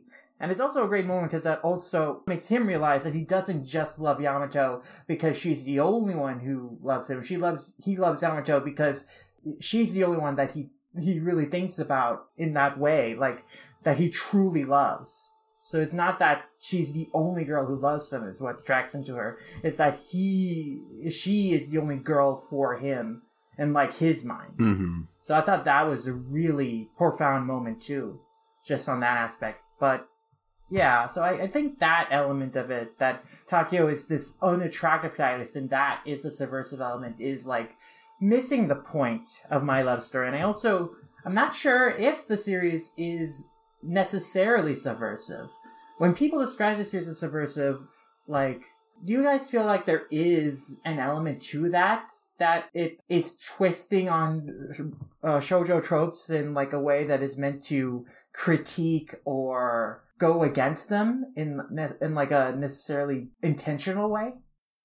I mean, as we have discussed earlier, I I've only read one shoujo manga, so I I can't really um, speak to that. But and just as someone who ha- who doesn't have a lot of experience in shojo manga, what I, I guess what I found kind of surprising was, uh, you know, like in the very beginning, I totally just kind of you know I because obviously we don't know Sunakawa very well uh, in the very beginning of the manga, so you know, I think it's easy for people who are just starting the series to assume like, you know, he's totally stealing all these girls from Takeo, uh, whether it be intentional or not. Um, I, I I'm sure some people might have just assumed it was intentional, but kind of having that reveal that like, oh, Sunakawa is actually like the best bro anyone could ever have, um, and actually, you know, loves his friend and cares about you know all these girls who are bad mouthing him like i i personally found that uh, somewhat surprising because i think i think it would have been easy to have sunakawa kind of be a secret be secretly be the asshole who like you know steals all these girls from his friend but no he just he just genuinely cares about his friend. And uh, and and again whether that's like a shojo thing or not i can't speak to but personally i i thought it was pretty refreshing that he's just a good friend so. Yeah, I think what is subversive about this manga, there are things that I think are subversive, and there are other things that I think tried to be maybe subversive and failed at being, or maybe they were trying to play it straight and because we have all this talk about it being subversive, you like read it wrong in the beginning and then you're like, oh wait, it didn't go that way that I thought it would. But I think like male friendship is not a thing that I can think throughout many shoujo series happens. Like the portrayal of a healthy male friendship. It's always like, oh, they're love rivals and then they become friends, or like they are only friends via, you know, the girls that they are dating, their friends, so they all become friends, right? Like, yeah I, I think i think that i think that's the thing too is like you know personally i i can't romance isn't really my preferred genre as far as like just stories go because like a, a lot of the romance stories I, I have read personally always include like the these situations where it's like why don't you just talk to them? You know Right. like like like there are so many situations where it's like that where where characters can end up in where it's like you know if you just talk these things out like we we wouldn't have to go through all this extra stuff. And I, I think that's kind of the I I I think that's the thing I kind of like about my love story is that it doesn't hinge on it doesn't hinge on these wild misunderstandings for like for like drama or whatever. Like it's a very personal story about people who actually like you know if they can't talk out their feelings they learn to and i think that's the thing that makes this series so relatable to me in particular and i'm sure for a lot of people Right. This is a very affirming manga. Like they are actually constantly telling each other, I do love you. It's not like random situations where they're like, oh no, now I don't know how this person feels about me and like what could possibly and like I mean there are situations like that where it's like okay a, a love rival has appeared but it happens for like two maybe like a volume max they're a little bit confused it's about not, it's not how they actually yeah. feel. Yeah, it's not a prolonged like multi arc. Like there are things in this. I've I've just read Kimi ni Todoke. That's a thirty volume series.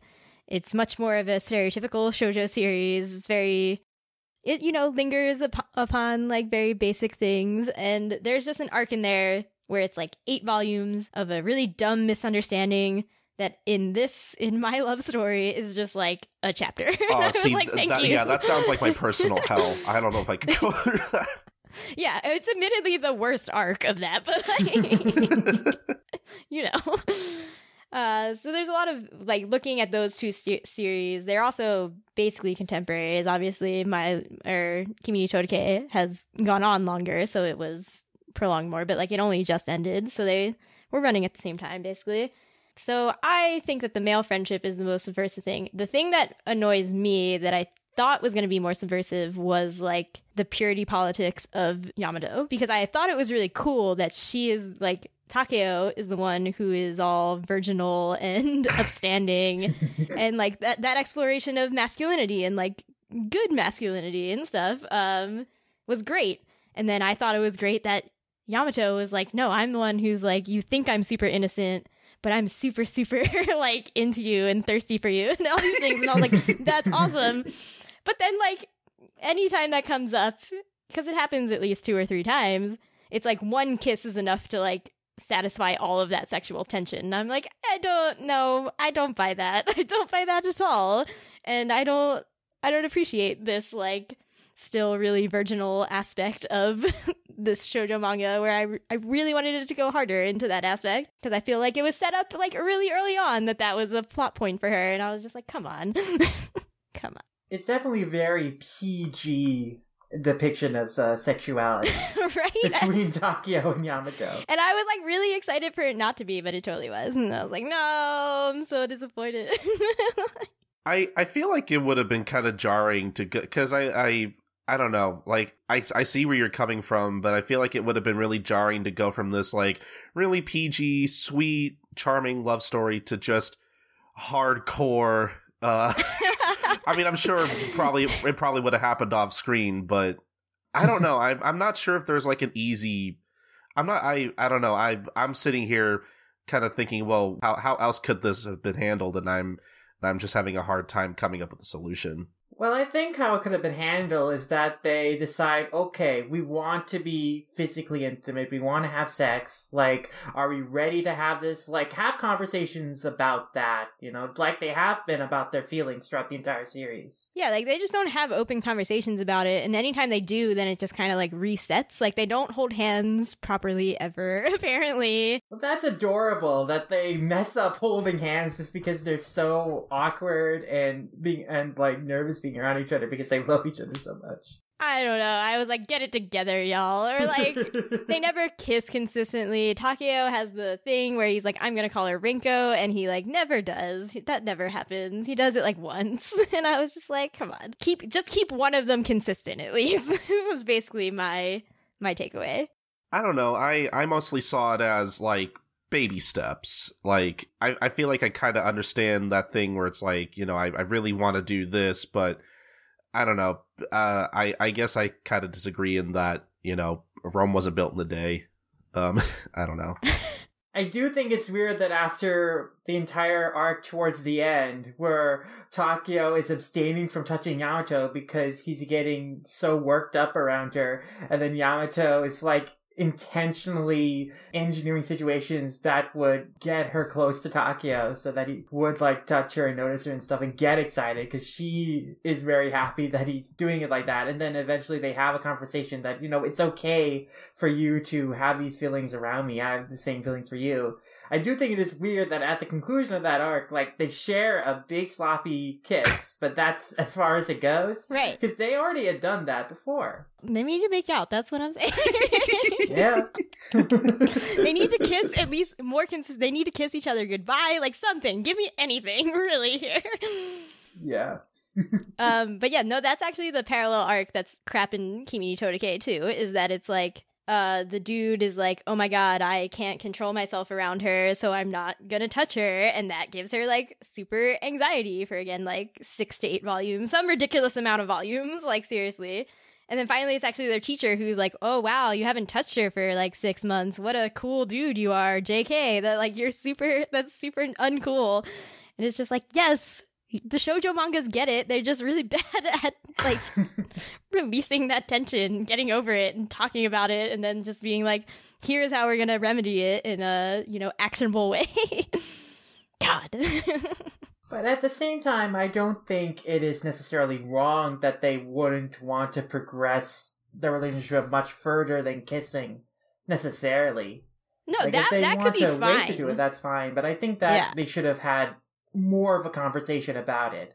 Like the series does tiptoe its way around even mentioning sex by name. I don't think they explicitly mention sex by name at any point during the manga. Oh yeah, no, no, no.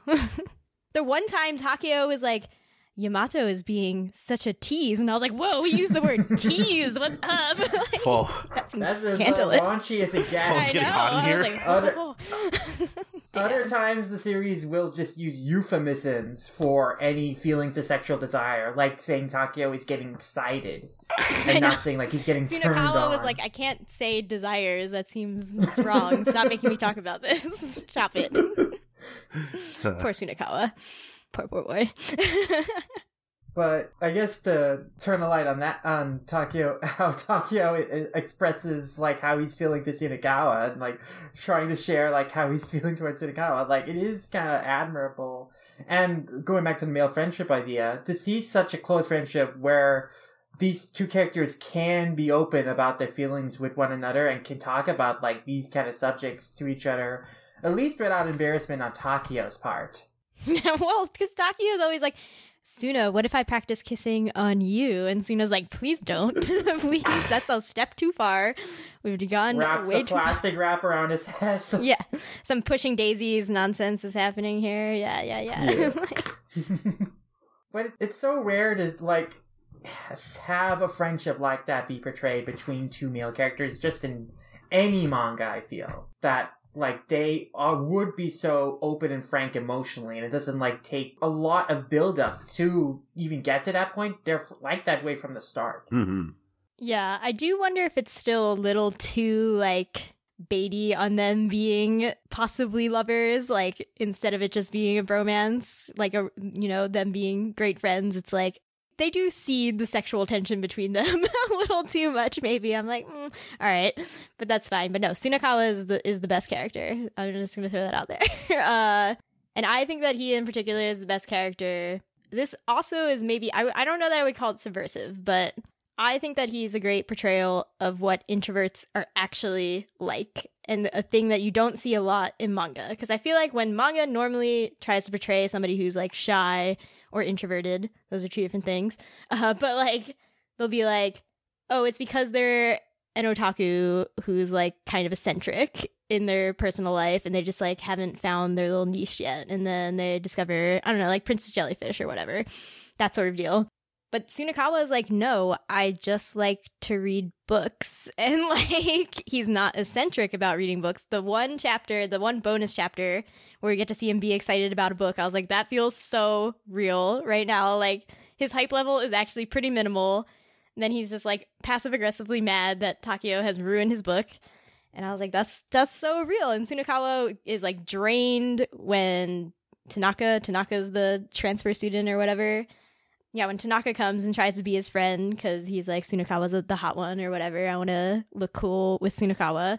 Sunakawa like lays down in Takeo's room and then is just like, I just need to go to bed because he's like so drained by having to hang out with somebody new and stuff. And I was like, this is awesome. Or, and then the other bonus chapter where they're talking about like embarrassing things where they tried to imitate somebody else or whatever. And Sunakawa like went to get a hand grip to try to be manly like Takeo and build muscles and all these things. And he was like what am I doing? This is weird and embarrassed I don't I'm I can't be like Takeo. And he just like immediately discards it. I'm like yes that is definitely it's like he thinks that's super embarrassing because as an introvert you think every little dumb thing is so like scary even when people don't know about it.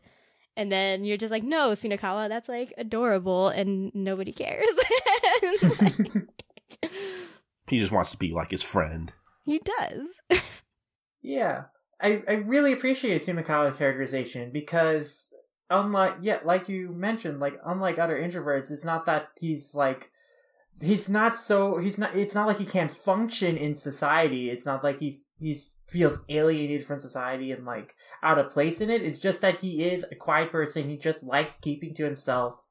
Uh, he just isn't sociable and that he's just not inclined to be that way and that's okay because he only really needs his friendship with Takeo. Like that's as much social interaction he really wants, and that's good enough for him. Yeah, like he has his sister, he has Takeo, and then through Takeo, you know, they hang out with other people sometimes, and he seems totally fine with that. And he's like, "This is great. Like this is all I need, and I want to read books." And like, actually, the most adorable scene with him was when he decides to watch Takeo's little sister while the mom goes to the grocery store. And he's like talking to Maki. Like, this is such a thing. It's like, I'm talking to another human, but like, they don't understand me, and that's fine. so he's like talking. He's like, I feel a little lonely because, you know, Takeo's hanging out with Yamato more, and like, I don't know, I need some social interaction, I guess, or whatever. And Takeo overhears that and is like, Suna, Oh, why don't you tell me more things? And Suna's like, oh my god, I am so embarrassed. Please, no, this is terrible. I need to run away now. Like the most terrified introvert. He's like, I've done, I've done a bad. it's too much for me. Talking about feelings. It was great. I love Suna. He's the best. yeah, it's really adorable. I know. So like he's just I was like, thank you, manga, for not making him eccentric or like shy. So the difference between introvert and shy is like shy, you actually get social anxiety, like talking to people. Introvert is just it's like it's kind of exhausting, but you can do it. And he's just like a perfect introvert. Yeah, it's basically the contrast between him and Amami. Amami is someone who's definitely shy and has trouble like talking to people, like e- finding even the words to say. Hmm Yeah. Which is like wh- wh- how she has a hard time like communicating with Sunakawa for a long time and just watched him from afar for like ten years. right. Yeah, yeah, totally. oh boy. not creepy at all, no. no, well, I mean, Definitely. Yes. she grows from that. Like when we see her later on, she seems to have made friends with Takeo and Yamato and seems to have become like more socially able. yes, I'm proud of her. Good job, mommy.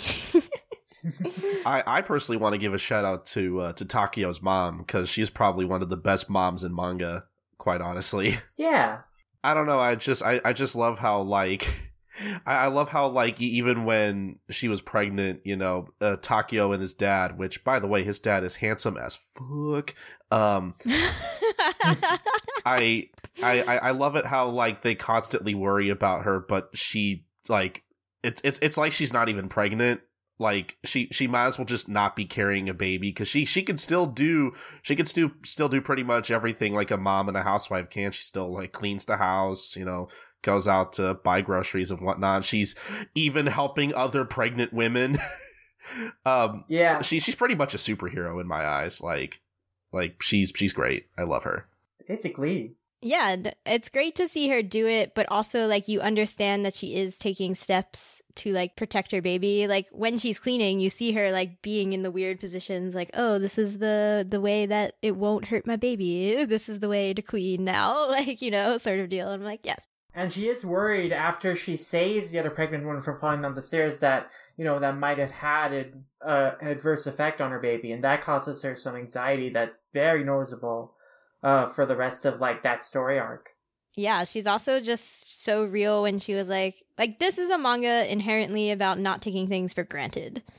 Uh and Takeo is very touched when his mom is like, you know, some children don't get to grow up and like live full lives, so like don't take life for granted basically. Like she has this no nonsense but still very cheerful attitude that really clearly affects him and he tries to live with. And I was like, yes, that's nice. And that's why it's so nice to see the protagonists always be so affirming of their love for each other. Like, he's always like, I love you, Yamato. And she's like, I love you too. And then he's like, Suna, like, we're bros. and he was like, what's up?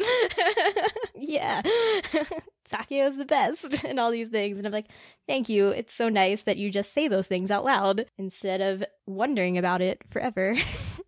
It's interesting because like for a while while i was reading like it, it sort of felt like uh, as far as like the story goes like at first i felt it was like very light um and i i i, I kind of thought about the possibility of people getting into this and uh and, and maybe not feeling like there's a lot going on like it's just it's just cute for the sake of being cute but then obviously later on you kind of realize you know sort of the point of my love story is that you know, it's basically just Takeo just learning to be able to express his feelings and, you know, learning along the way that he does deserve to find love and, and whatnot. Um, but I mean, with that being said, like, honestly, like, Takeo is such a great character that I, I could just, I could just read about him forever. Yeah. sequel manga of him being an adult. what his adventures are. I mean, honestly, I, I would, I would read that day one. Like, Same. yeah, I would love that. I mean, Kawahara and Aruko wrote and drew him to be their idea of what a cool guy is. And I mean, he does consistently amazing and awesome things. I mean, like, from very early on, when he's like, when he rescues two people from a burning building and he jumps out of the burning building. I mean, that is pretty badass. I remember me and Velor joking that, oh my gosh, they should they should air this on Toonami and in the trailer just use Just that, that. scene to sell, to sell it as an action show. Oh, I, I don't want to admit. Um, I said this on Twitter, but I really don't want to admit like how loudly I sobbed when I first watched that episode. It was it's pretty embarrassing actually. Yeah. Well, see, that's another scene I think where it's like it's lightly poking fun at more stereotypical romance tropes because he's like, I could die here and that would be great to like sacrifice my life. But then he realizes, you know, it's better to live your life entirely with the person you love. That's more of a, a cool thing to do, probably. um, show how much you, you love them and everything. And, uh, yeah, I don't know. So like there's lots of ways in which I think this manga gently pokes fun at other shojo tropes with like those action scenes and everything and Takeo's masculinity in particular. Like I love the scene where Oda is basically forcing himself on Ai, Sunakawa's sister. They're doing the Kabedon thing. Uh, so he like pushes her up against the wall and she's like, What are you doing? And he's like, I pushed you up against the wall. Did you fall for me? And she's like, No. and then like Oda kisses her and Takeo sees that that upsets Ai and is like, You should not have done that. And they're all immediately like, Yeah, that was a bad thing. And I'm like, Yes, that's that those are the things that are like refreshing about this manga. But I still hesitate to call them subversive so much as like isn't that how everything should go like isn't that just how the masculinity should be Yeah, this is like a healthy a portrayal of what masculinity should be and then like also how you should treat other people. Yeah. I was, I was gonna say I you know that, that that's the one trope I'm I'm very familiar with. So when I when I got to that point, there you go. You appreciated it. when, when I got to that point, I was like, ah, there it is. Took him long enough. That moment's definitely a surprising moment for Takeo because Takeo always wields his strength responsibly and uses it to protect other people, help other people. Eh, rarely do we see him fight people and like punch or hurt people, but in that moment, you could definitely tell that he was so truly angered by what Oda has done because that is, I think, the only time he throws a punch at someone to like hurt them and stop them. Like outside of participating in like the judo competition or whatever. Well, I guess it's seeded from he gets suspended for punching the groper that uh was harassing oh, yeah, Yamato. That also happened, but he got that was also a moment where he got very mad on the because of how someone because of how that person was treating someone else. No, totally. And that's great. Yeah, I, I feel like starting with a groper is also like kind of a typical shoujo manga thing. like groper on a train is here. So it's like in the same way, I think Kawahara just knows she's like I've I've read the shojos, like I know throughout all her series she has these light, gentle uh breaking of the stereotypical tropes that you've seen. Yeah, I still just don't know if it's enough to be like it's the most subversive thing ever. like I definitely don't think that should be the selling point of my life story. That it is good because it is subversive. I think that right? what readers should be attracted to my love story is is because the central issues are so compelling, and also because the series explores the emotions and feelings of its characters and depicts communication between the characters and how they're feeling uh, in a very healthy and uh, responsible way in a way that other romance series often don't do. And especially its depiction of masculinity and positive masculinity is something to be noted as very rare among other titles, shoujo or shonen, where oftentimes there is going to be like a domineering aspect in the male characters when they try to, like, they often might try to coerce or uh, force uh, female characters or other characters into acquiescing to what they want. But in my love story, Takeo is always he always is a supportive person, and he never like forces Yamato to do anything she doesn't want to do, and the relationship is mutually amiable. I mean, yeah, like I, I think that's just the problem with um, going back to the whole subversive thing. Like, I feel like that's kind of a problem with like just people who are into media in general like people are so obsessed with like uh, subversions and how does this deconstruct this trope or this genre or whatever? Like that's i don't know. I, I see a lot of people put a lot of stock in that kind of thing. And while i think like those kinds of conversations are interesting um you know like again as someone who doesn't have a lot of experience in shojo manga like i feel like i got a lot out of this series even even though I'm I'm not familiar with shojo tropes, like I I feel like I got a lot out of the characters. I it, it took me a while to kind of realize what Takeo's sort of character arc is, but once I once I was kind of clued in, like I was kind of all there. Like I I really like seeing Takeo just kind of you know learn to express his feelings and learn that like basically that he has worth. Um, I thought that was a very compelling arc that I thought really wrapped up nicely with his sort of monologue at the very end of the series. That that you know that his, his love story can is you know is basically the same as anyone else's love story, which I thought was very beautiful. Most definitely. Yeah, I just love that it still does the shojo thing of like, you know, you're sold of, on this like the back cover is like Takeo is not is a giant person with a giant harp and nobody loves him and it's like oh everybody falls for his best friend all the time. And it's like yeah that's that's the one shot. And then like the rest of the series is not at all like about that at all. It's kind of just like oh now nobody we don't care about anybody being in love with sunakawa it doesn't matter. Like nobody even is in love with sunakawa aside from amami. And that's like addressed in a volume. So like who cares anymore? Uh, and it just goes off to be something else. We see girls swoon over Sunakawa, but it's never the focus of the series. The Yeah. focus is always on Takeo and Rinko's relationship. and Takeo and Sunakawa's relationship. I was I was kind of almost waiting for an arc where it's like, oh, uh, is Sunakawa finally gonna fall for a girl? But I also I'm also okay with him just, you know, like we said earlier, like I, I'm I'm okay with just him, you know, doing as much socialize socializing as he wants to, and and not much else outside of that. Like that's just him. Yeah, not everyone needs to couple up and get into like a romantic relationship. For Sunakawa, his friendship with Takeo is enough for him. And I think that is perfectly fine. he's so good. I, I love when he hits snapping points too, like when he's like when he just tells Tanaka, "I don't like you," and walks away. I'm like, Yes. perfect. That is such a, an important character moment because that's like the first time he like vocally expresses his dislike for someone. Like all that time he was like passively just hanging around Tanaka because he's he isn't just blunt enough to say no, I don't want to be around you. And even though he's visibly annoyed because Tanaka is bad mouthing his best friend and stuff, you know, he just doesn't take the initiative to just not hang around him because he views it as like more of an effort to ignore him.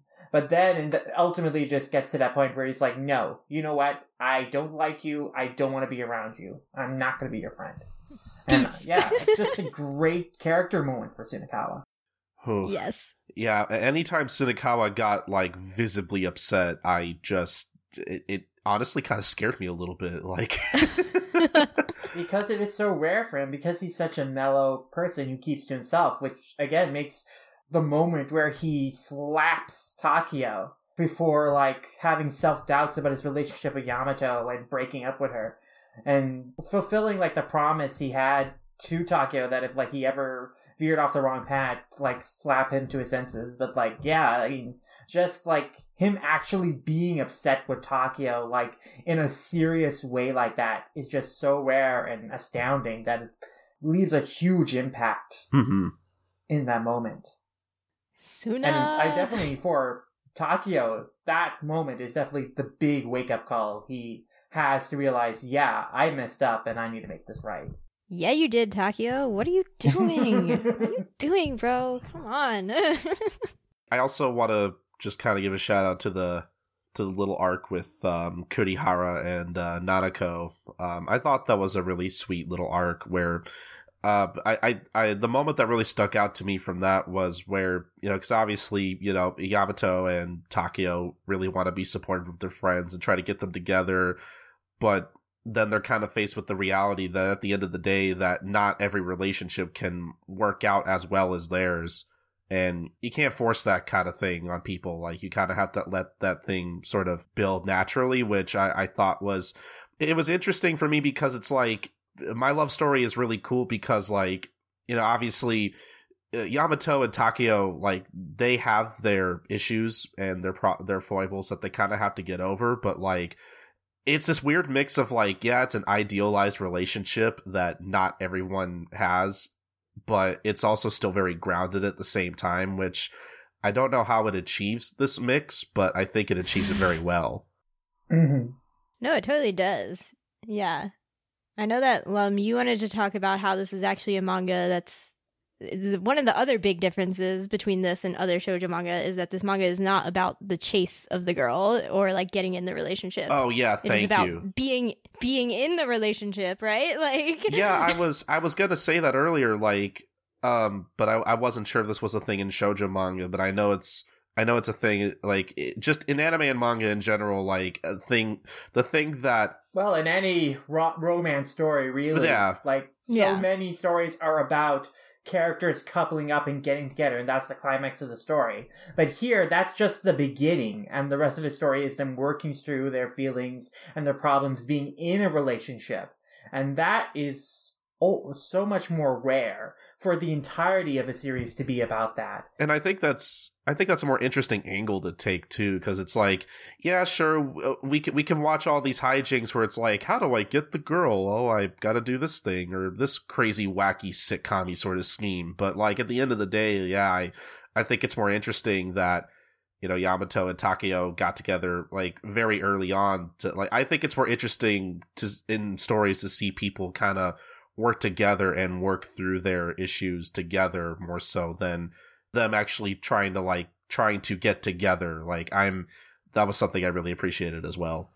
And even in other stories where there is a lot of focus on characters in a relationship already, or like explores those ideas, it usually does not happen from the very start. Like with Yamada and the Seven Witches, it's like 90 chapters until the characters become a couple, and then, you know, the remaining 150 chapters are them being in their relationship. But like, again, that's still 10, 12 volumes until you get to that point. Ah, yeah, I would say it's the same with Kimi ni Todoke. Like Kimi ni Todoke, thirty volumes. The first ten are them getting in the relationship, having all the miscommunications and whatnot, and then the last twenty are them in the relationship, but it's still like you know. My soul was gonna leave my body if you said it was gonna take thirty volumes for them to get together. no, it's not that crazy. It's not that crazy. just just ten volumes, crazy. Just 10 No. volumes.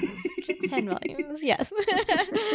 uh, but yeah, no, this is good because it's like all those other things make it seem like the hardest bit is getting in the relationship. Where actually in real life, I feel like that's not, if particularly in these times where we have like dating apps and all this nonsense. And like when you're in high school, you you are around so many people all the time. Like it's way easier to make friends in a school setting than it is in like a work setting, basically and all these things. So it's like, it, it- you know, all these manga make it seem like the getting in the relationship is the hard part. And I'm like, no, that should be pretty easy. Like, getting in the relationship is you ask, they say yes or no. Cool. like, whatever.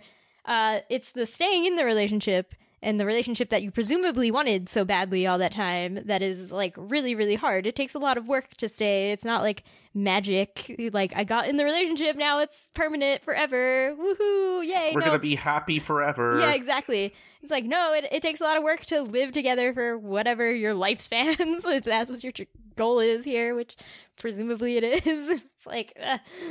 Yeah, so it, it's nice also to see them acknowledge that they are young and that it's like a little bit ridiculous. And I mean, it still ends with a marriage proposal, which is like mildly annoying, but like, yeah, you're only 17. Maybe wait until you're fully uh, self sufficient adults before you take that leap. yeah, yeah, yeah, just like chillax for a second. But you know, Well, I mean, to be fair, Takeo is even like, no, we'll, we'll wait. We'll wait till we're older. Yeah, but again, you're proposing while you're still in high school. yeah.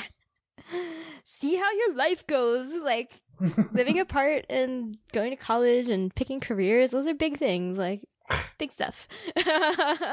you don't know which like how it's gonna go or anything. But yeah, Man, I mean, just kind of going off of that, I was really hoping for like some kind of time skip or something before the end. Like, I really wanted this. I want to see the cast of my love story like aged up at some point, maybe like an epilogue chapter or something down the line. I would love to see something like that. My love story, the college years. oh boy. Uh, it's an interesting wish because I feel like most of the time in shoujo manga, when I get to the end, I'm like, I didn't need this epilogue. I didn't want this. I didn't. Nope. didn't didn't want. Take it out. Delete it. But I guess was there was there anything else you guys wanted to touch upon? I think that the series also challenges ideas that you need to be self-sacrificing to the detriment of yourself in a good way. Because both Takeo and Sunakawa are willing to sacrifice like their own happiness and keep like their unhappiness to themselves in order for their friends to be happy. And the series, uh, you know, goes out of the way their its way to have them confront each other and be like, no. You don't need to be unhappy for my sake. You know, let's work through this, these feelings and come to a compromise.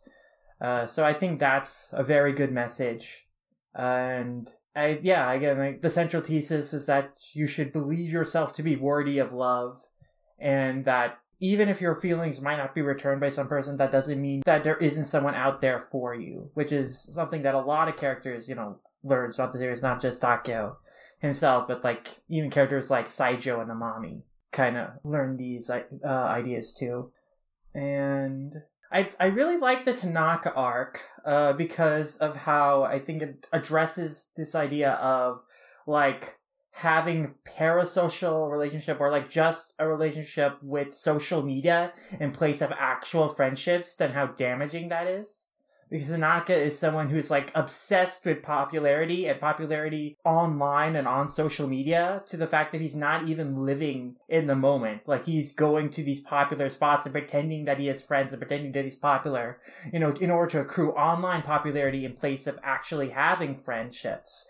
And then Takeo and Sunakawa end up reaching out to him and like help him realize that he should be living in the moment and actually reaching out and forming genuine connections with people rather than basing connections with people just through being popular or being in the popular clique on social media and in real life. So I thought that was a really good message. Uh, and really good exploration of those ideas that's you know increasingly relevant as social media becomes such a overwhelming force in a lot of people's lives, and especially with like a new generation of kids growing up and like online all the time. Yeah, I really I, the, the moment that really stuck out to me in that arc in particular was when uh, Tanaka, Takeo, and sunakawa are, are out camping and spending time together and whatnot, and Tanaka sees a cliff with a bunch of flowers and he, you know, he's trying to take a picture and he can't get a good view. So Takeo offers to literally climb him up the mountain or whatever.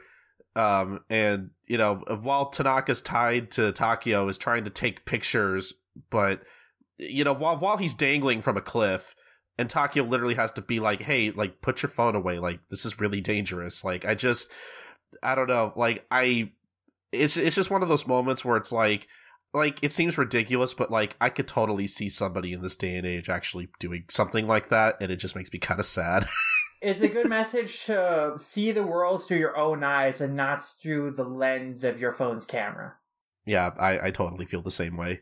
Yeah, well, what I like the most about Sunakawa and Takeo's approach with Tanaka, even though I think like overall the Tanaka arc felt a little random to me because he just like appears and like takes Sunakawa, and I was like, this doesn't feel real to me. First, like that a transfer student just comes and is like, I request the presence of Sunakawa. And Sunakawa's like, okay. like, I'm like, what? I don't, this isn't how life works. I don't understand. Um, but sure. Like, his message overall in the end was fine. So I was like, great. Uh, but what I mostly like about it is that also, like, Sunakawa and Takeo are like, you know what? He says he wants these things, so like we're gonna give him those things and see that's how we're gonna tell if he's a good person or not, if he like actually appreciates after what we've done for him and all these things. Um, but also I think that generally Takeo and Sunakawa to all people are great because they they're empathetic enough to reach out to people who are not within their social circle, right? To like help them. They're always helping strangers and all these things. But they are also kind enough to each other and appreciate each other enough to constantly be protecting the people in their circles. So they're like, you know, Tanaka, we will like hate you if you are mean to Sunakawa or whatever. And Sunakawa's always like, I reject girls because they talk bad about you, Takeo, behind my back. And like you are you're my bro, so can't have that. Like that you are more important to me than anything. Um and yeah, just the genuine appreciation of like again, you know, it's good to make friends and social media can facilitate knowing lots of people, but also like having a core group of people that you can re- depend on is like way more important and fulfilling normally than having a cajillion followers on Twitter or whatever. mm-hmm. Yeah. The Twitter followers won't come save you and climb a cliff with you. no, no. No, no. yeah, I, I mean, that is such an admirable thing about Takeo's Takeo in particular that he is just so willing to help people in need and not think twice about it. Yeah, no, that's like him thinking twice about it is like, oh no, that's not good, Takeo. Don't don't think about it. Just just go for it. Though Takeo does learn that Takeo is very much a person who lives in the moment. Uh, and we see that throughout the series that he doesn't do he does things without thinking a lot of times. But of course, he does learn by the end of the series that not only it's not just enough to live in the moment and be satisfied with how things are, but also he needs to actively like fight for his future, which is basically the crux of that final arc, where he has to like go out of his way to preserve his relationship with Yamato, not just by excelling in his studies, but also after he makes that huge mistakes and thinks that he is hurting her by being in a relationship with her and realizing that was a mistake to break up with her, to go all the way out into Spain and like rebuild that relationship. Oh, geez, my my heart sank. Like that was that was that hurt a lot. Yeah, but man, what a great moment it is that all the characters that they've interacted with throughout the series and helped along the way convene together to yell at Takeo and tell him, no, you've made a mistake. You need to get back together with her. Yeah, I, th- I thought that was a really. I thought that was a pretty interesting moment because you even have people like Ichinose and Tanaka, like you know, uh, like was I- did was Ichinose not doing anything important? Like, and also didn't Tanaka like transfer to another school? Like, They took time out of their day Yeah. and traveled from afar They were to like, this is the most together. important thing. This is the most important thing. And Takeo's, I love the panel that's just showing like all the characters like marching towards Takeo's house. It's so good. And people are wondering like, where are they all going? Yeah, what's up with these people? I thought that was a very uh a very interesting moment for sure. Because it's like for some of those people, it's like how far did they have to travel just for this one person? No distance can keep them apart, man. what's up? Ain't no mountain high enough. Yeah, ain't no mountain That's high true friendship. Yeah.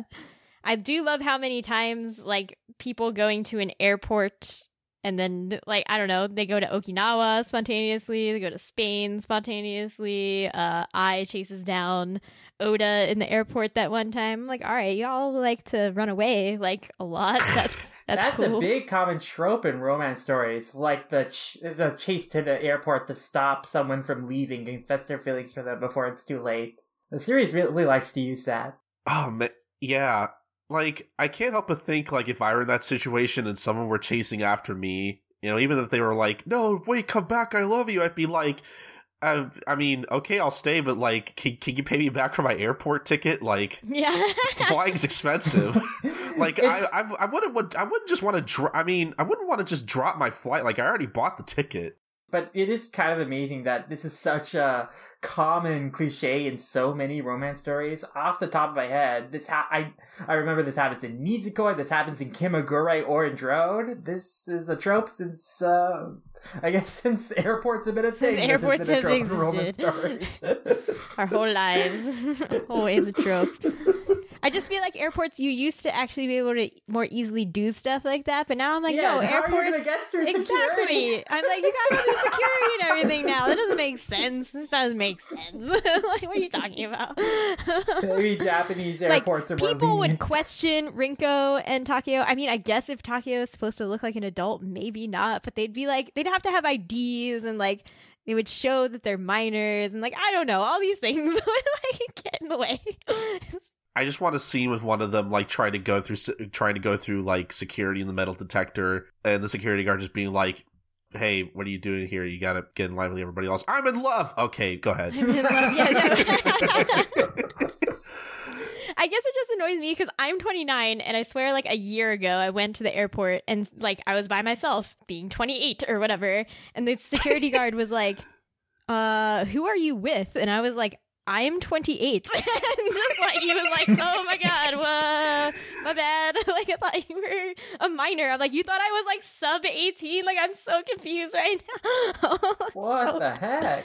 I know. So like airport stories like that is just like I'm just like no, the airports don't look work like that. It's just not, they just don't. yeah, yeah. The TSA doesn't give a shit about your shitty romance or whatever. I You know, gotta yeah. follow the rules like everyone else. Yeah, I know. God.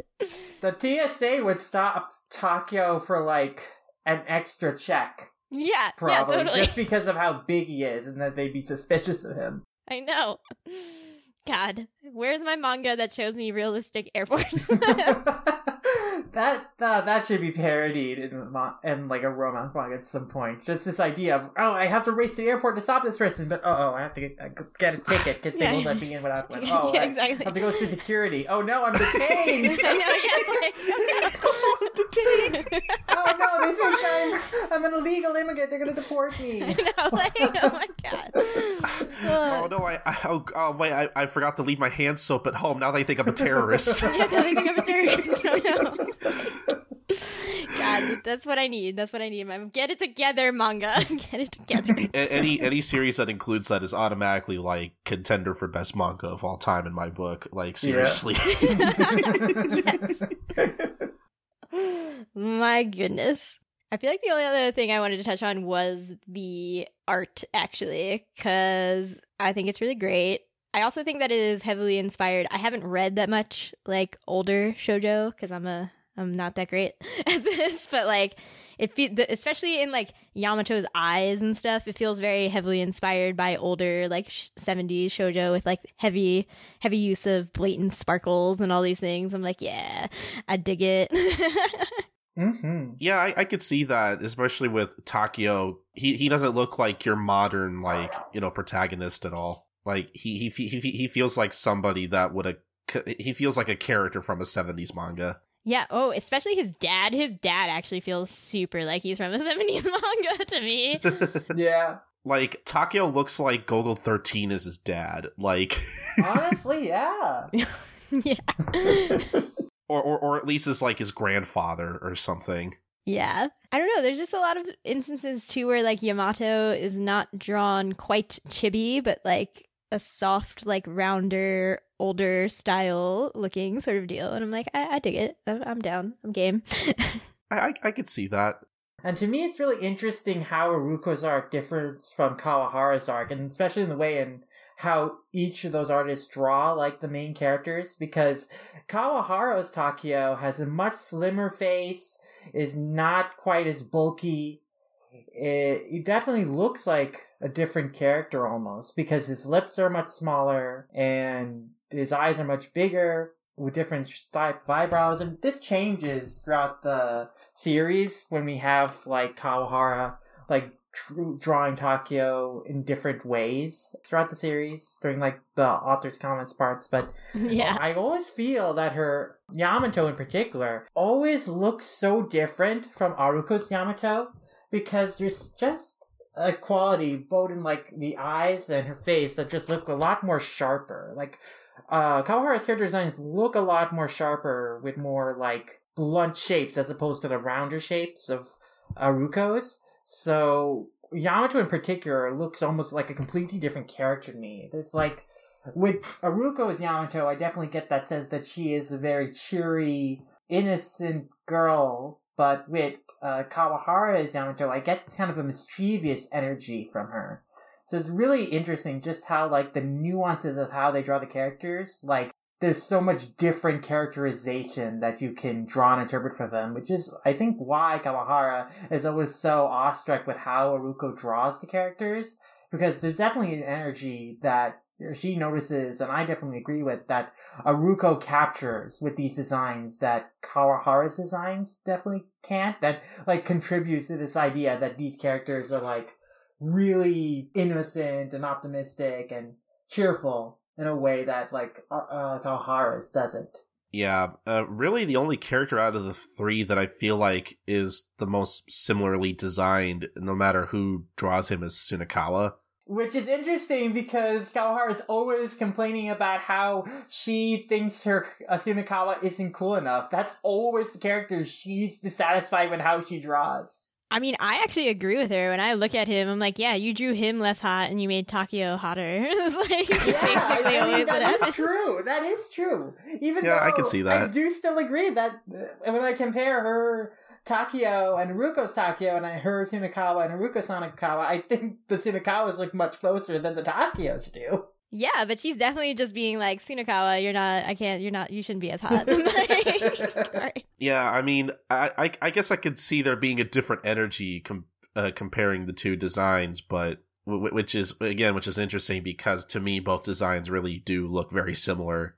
It's just interesting. Um, also, Takeo is does not look the same at the end of the manga as he does No. in the beginning. Like he really, uh, I think, got the most dramatic change throughout the series. Which is pretty expected with a manga that runs for any considerable length of time, that as the artist becomes more comfortable drawing the characters, they eventually will get more simplified and smoother, uh, because the artist is more comfortable drawing them now and has a better, has a like clear sense of like how they approach the character.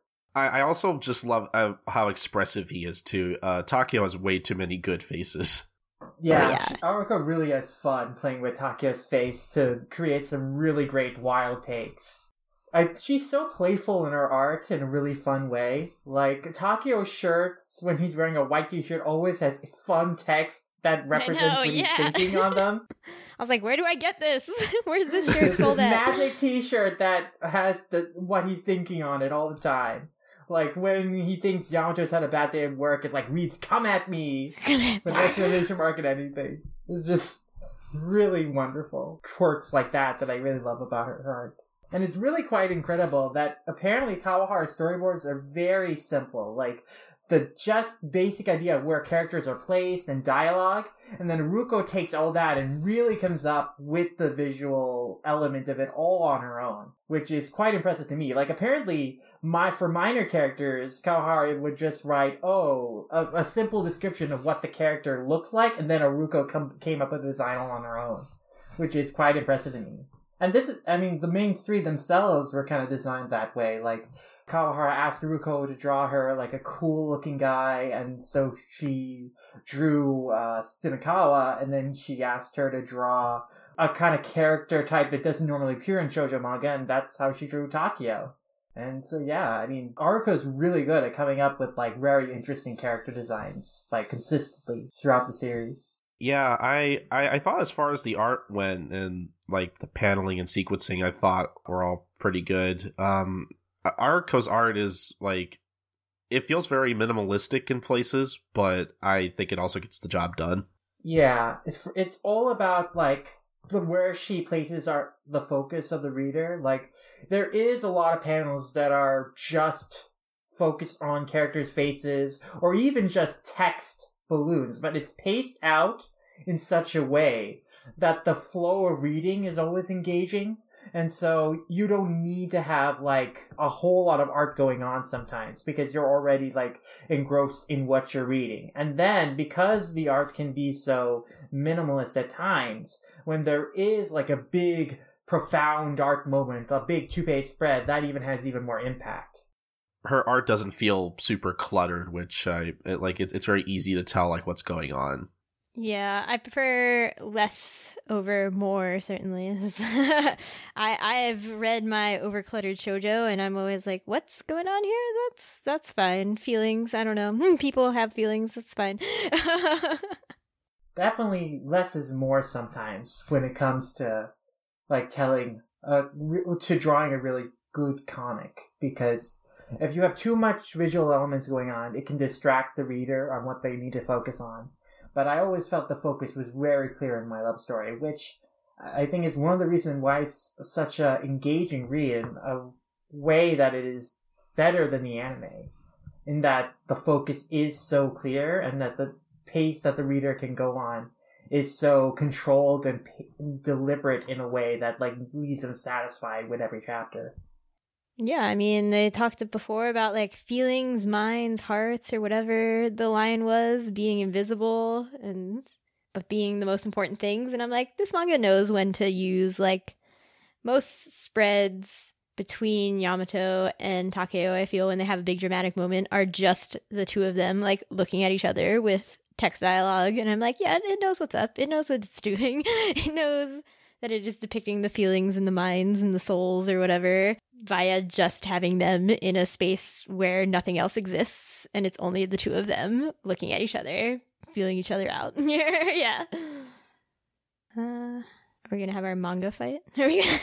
Oh yeah. Well, I mean, before we get into that, there are a few. I think we've uh, lauded the series on many levels for a lot of things. Uh, I do want to mention a few minor criticisms I might I might have of it, and they're really only a small amount. Uh, one, while I the characters themselves are very chaste. There were times, particularly towards the beginning of the series, where I was worried that Takeo might be sexualized a little bit in odd ways. Uh, mainly, there when Takeo is working at like the bro, uh, masculine like bro bar, Yeah. uh, the, the club, and he's wearing these really tight shirts, the shorts, and like the and, and the shirtless booty the booty shorts. Yeah, yeah, booty shorts and to me it's so you know it's funny but also takeo is a high schooler and he seems like he's being hit on by adults and to me that made me a little worried so i i think that was a little was a little questionable even though ultimately it was har- pretty harmless and innocent Yeah. and then uh, I get the there's uh, my only other red flag I had while reading the series was the character of Ichinose. For he's probably the character I I like pretty much all the characters in my love story, but Ichinose is probably the one that I really have problems with and really dislike. Because for one thing, Ichinose's personality is pretty terrible. Like he's this egocentric, self-absorbed, rude asshole who's like really thinks so highly of himself and like puts down other people. And like his entire staff really doesn't like him because he kind of con- is so condescending towards them. And he like tells Rinko that, oh, you the way you say welcome is weird, and don't embarrass our shop. We have a reputation to uphold. Like he really puts her down for no reason at all. So that's bad enough. But also he w- wants to date Rinko, and he's a 21 year old dude who wants to date a high schooler seven years younger than him. And I'm like, this age gap is no stranger to like manga and stuff, but like this, no, I I don't like like him even being uh, presented as a potential love rival or someone who could win over Yamato's affections. And I think it's very uncomfortable, like the situation he places Yamato in, and that he has these ulterior motives, and he f- pretty much forces her to spend time with him instead of Takeo to help him bake this cake for the competition. So he's very manipulative in that way, and also, again, he's very judgmental of Takeo. He's just a pretty bad person all around. And ultimately, he does come around to Takeo and, like, have gr- gain respect for him. And he's a funny character in some other ways, but just, like, there's so many aspects to his character that I just really didn't like. So, I was pretty disappointed with the anime version that that's where the anime ended. But, and I'm glad there's more story after the manga. Though, at the same time, the Ichinose arc is like the second longest arc in the series besides the final arc because it's five chapters long and basically is two volumes. Uh, it's like at the end of volume eight and goes through the beginning of volume ten. So it, it's uh it's one of the longer stories, which is a little unfortunate. Mm-hmm. Yeah. Although, I mean, the core message of it in Tokyo, like having to deal with a rival for Yamato's affections, and then you know learning to have trust in and how Yamato feels for him, and like having that self having that self affirmation, you know that that's that's good stuff. The Takeo end of it is good. Character of Ichinose not so good. Uh, I do like his his quirk of like how his tech how his inner thoughts are expressed to these big bold text uh, Yeah. that appears on panels and like that it, expressing what he really thinks and like it's just his inner thoughts and no one else can you know understand what he's really thinking except for Takeo who apparently can read and understand what he's thinking which I think is pretty hilarious Because they both love Yamato. I don't know. uh, yeah, no.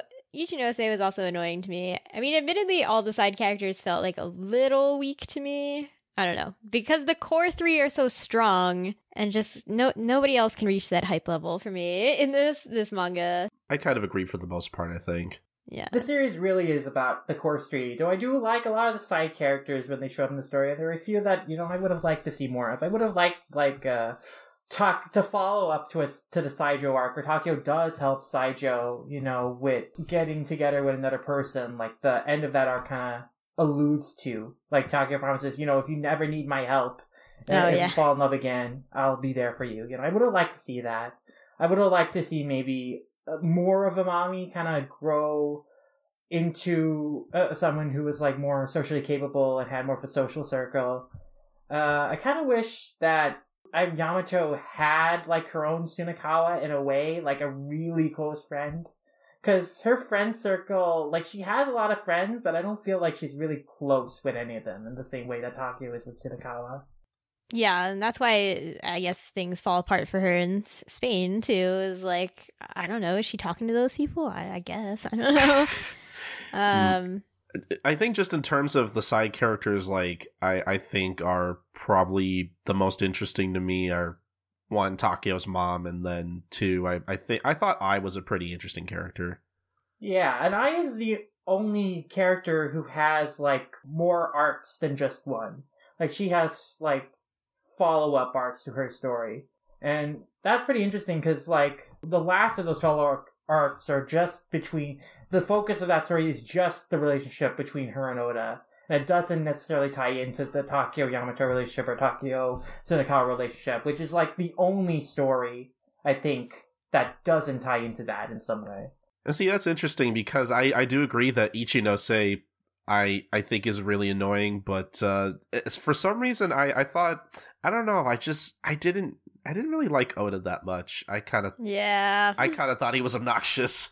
Uh, me neither. Oda is also a manipulative person and uh, a person who is like interjecting himself into the situation, you know, trying to kind of control and force Ai to do stuff she doesn't want to do. So I don't really like her. And also, again, he does force himself on Ai, which is a really shitty thing.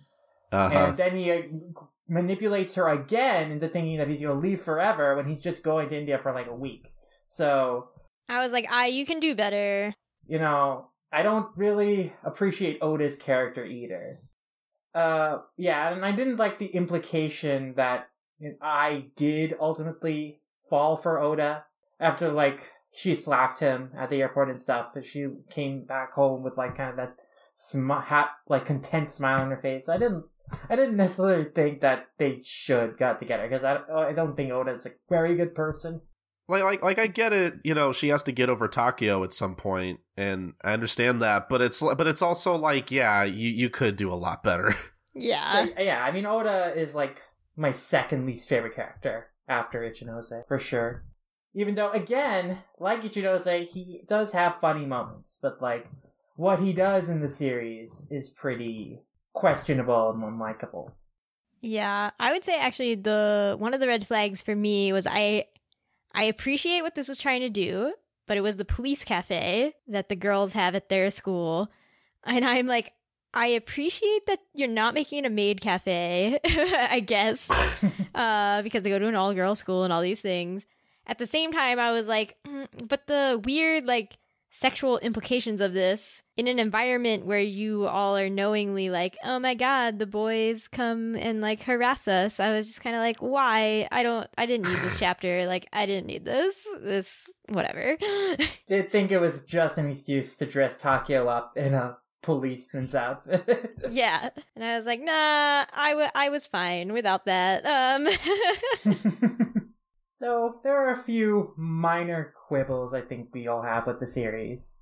I, I think overall they don't detract from the core enjoyment of it and what makes it so good, but yeah, Yeah. not- it, it- still there are some imperfect elements to it. I was gonna say there's way more good here than there is bad. yeah. Oh, totally. Yeah. And again, I really appreciate a lot of the small jokes in the series. Uh, like, uh, from the, like, even at the beginning, like the, gr- the Groper shirt, on it is the number 69. So- oh yeah, that's right. like, they, I love the way they sprinkle in those little visual gags like that. So, of course it is. But yeah, I feel like we pretty much covered all the bases we wanted to talk about with my love story, except for one crucial central question. We put it out on Twitter for our listeners to send us some my love story related questions and topics and stuff, and we only got one from our good friend Allison, who asked the question that is on every My Love Story fan's mind. Who is the true best boy? Suna or Takeo? And since we only have this one fan question, I think we should do something a little more interesting than just simply answering the question. I think we should have a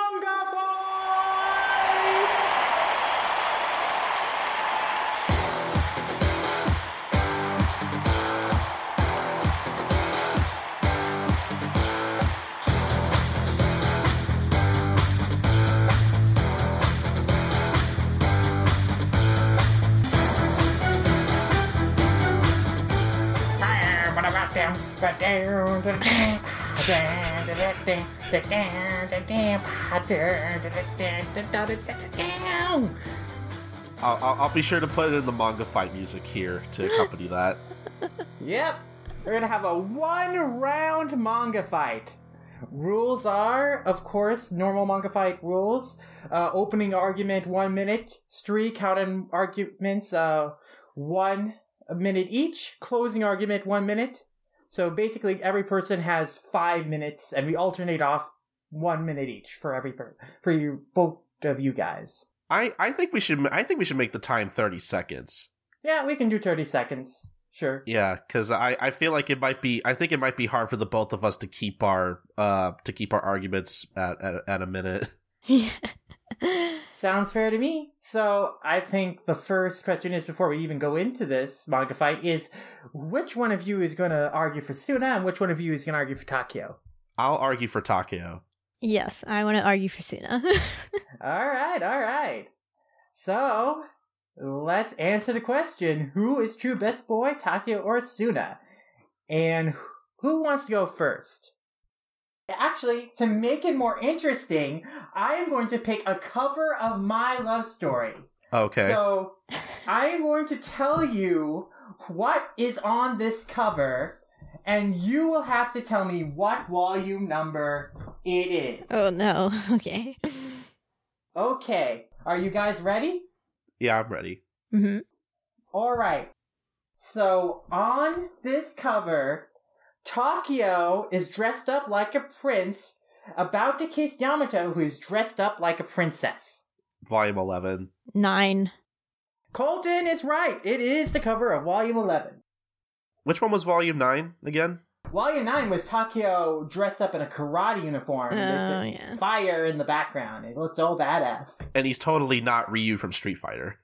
Oh, no, no. They, they look this similar completely. oh, man. Should, wait, should we just mention what our favorite volume covers for My Love Story are really quickly? Because we alluded to it before, but, like, this series has great covers. Yeah, um, I, I, I like a few of them. Just to mention them real quickly. Uh, I, I love the. I think it's volume five where like he's in a tuxedo with uh, with the roses, and uh, I especially love the one. I think it's volume twelve where uh, Cowboy? yeah, it, it, it looks like a Yeah. Yeah. I'm I'm sure like it, it looks like a it looks like a poster for like a really old western movie. Like I I love that cover uh, the most. I think. Yeah, that's my favorite too. What about you, Ashley? I think volume eight, where he's dancing, is kind of my favorite. Takeo's dancing. That one's so good too. Just really appreciate it. Yeah, a lot a lot of like the back half of the series as far as the covers go are probably like my favorites. Yeah, I also really like Volume 7's cover, which is like them and the like Takeo is in like a kabuki kind of costume and makeup on, and looks like very like ukiyo-e Japanese art almost. Yeah, that one's pretty good too. Okay, now time for the manga fight. And Colton, since you guessed the cover right, you will go first with your opening argument about why Takeo is best boy. And you will begin in five, four, three, two, one, go. All right, so Takeo is best boy for a lot of reasons, and I I could spend the next thirty seconds listing them all off, and I think I will. Uh, one, he has great faces. Uh, I think he's very expressive, and I mean, I mean, how, how can you say no to a good face game? Uh, and you know, just to list a few other reasons, he's he's always helpful of others. Uh, he always puts others before himself. Uh, uh, actually, uh, I mean, if I had to say so, I think he's personally more handsome than Sunakawa. I mean, I don't know if that's a hot take, but uh, um, and yeah, Time. Oh, Ashley, there we go. your opening argument. Okay, Suna is the best friend you will ever have and that you need in your life, first of all.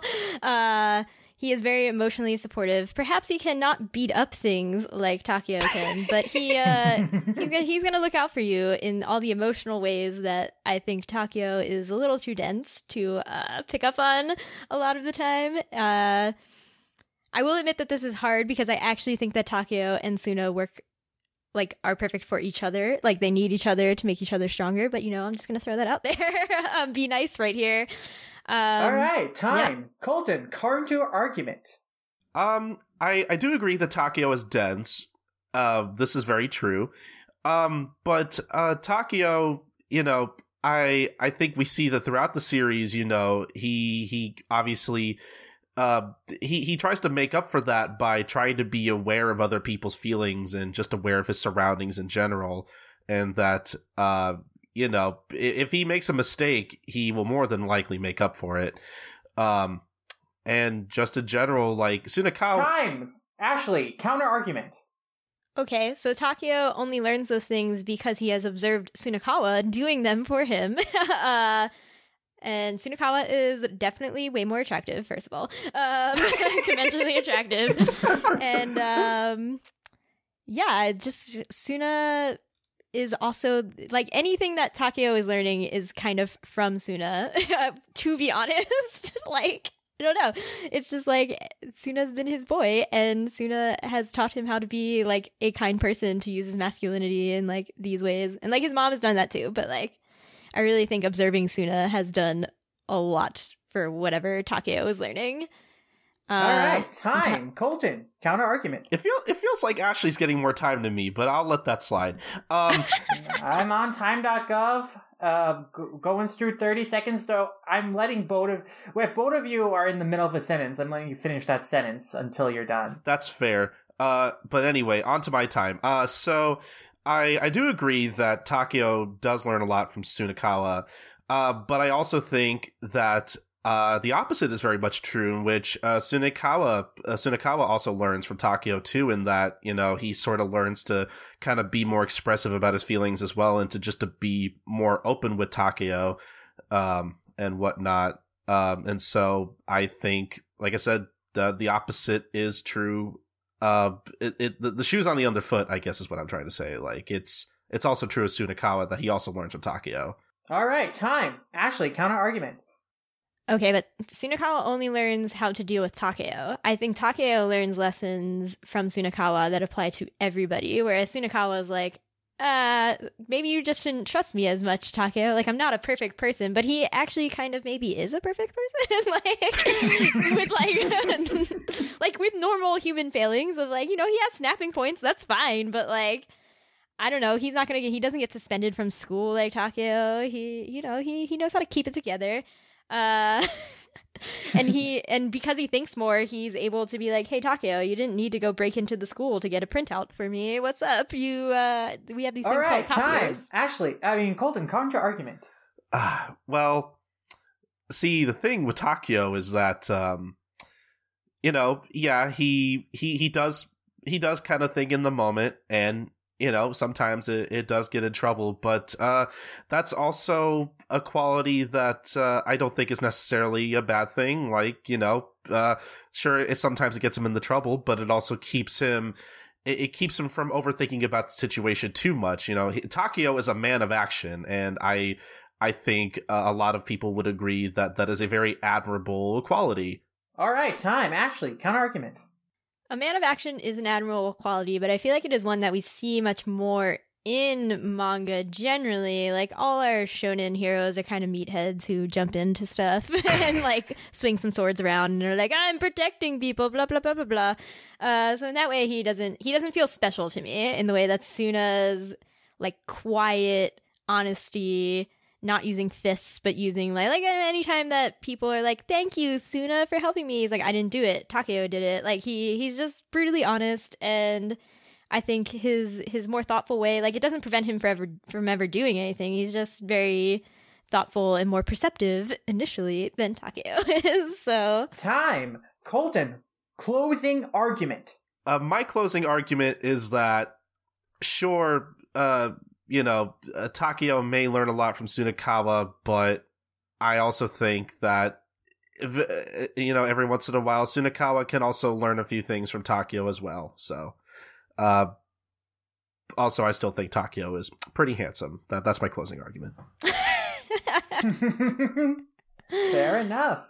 Now, Ashley, your closing argument. Listen, Takeo's got sweet, sweet abs, but Suna's got that sweet, sweet hair, sweet, sweet, sweet, sweet, slender, slender body. Uh, will his eyes will suck into your soul. Also, he likes to read books. Who doesn't like a good bookish man, my friends? Um, yeah, and again, he is the best friend that you need. He's always there for you because he's probably just reading a book and he wants you to bother him. So, like, do that. Uh, and he just wants to look out for you and like he's fine. He doesn't even need you to be on his hype level about the books that he's reading. He's just like, "What's up? We can go climb a mountain." right, time. Okay, so that is the manga fight.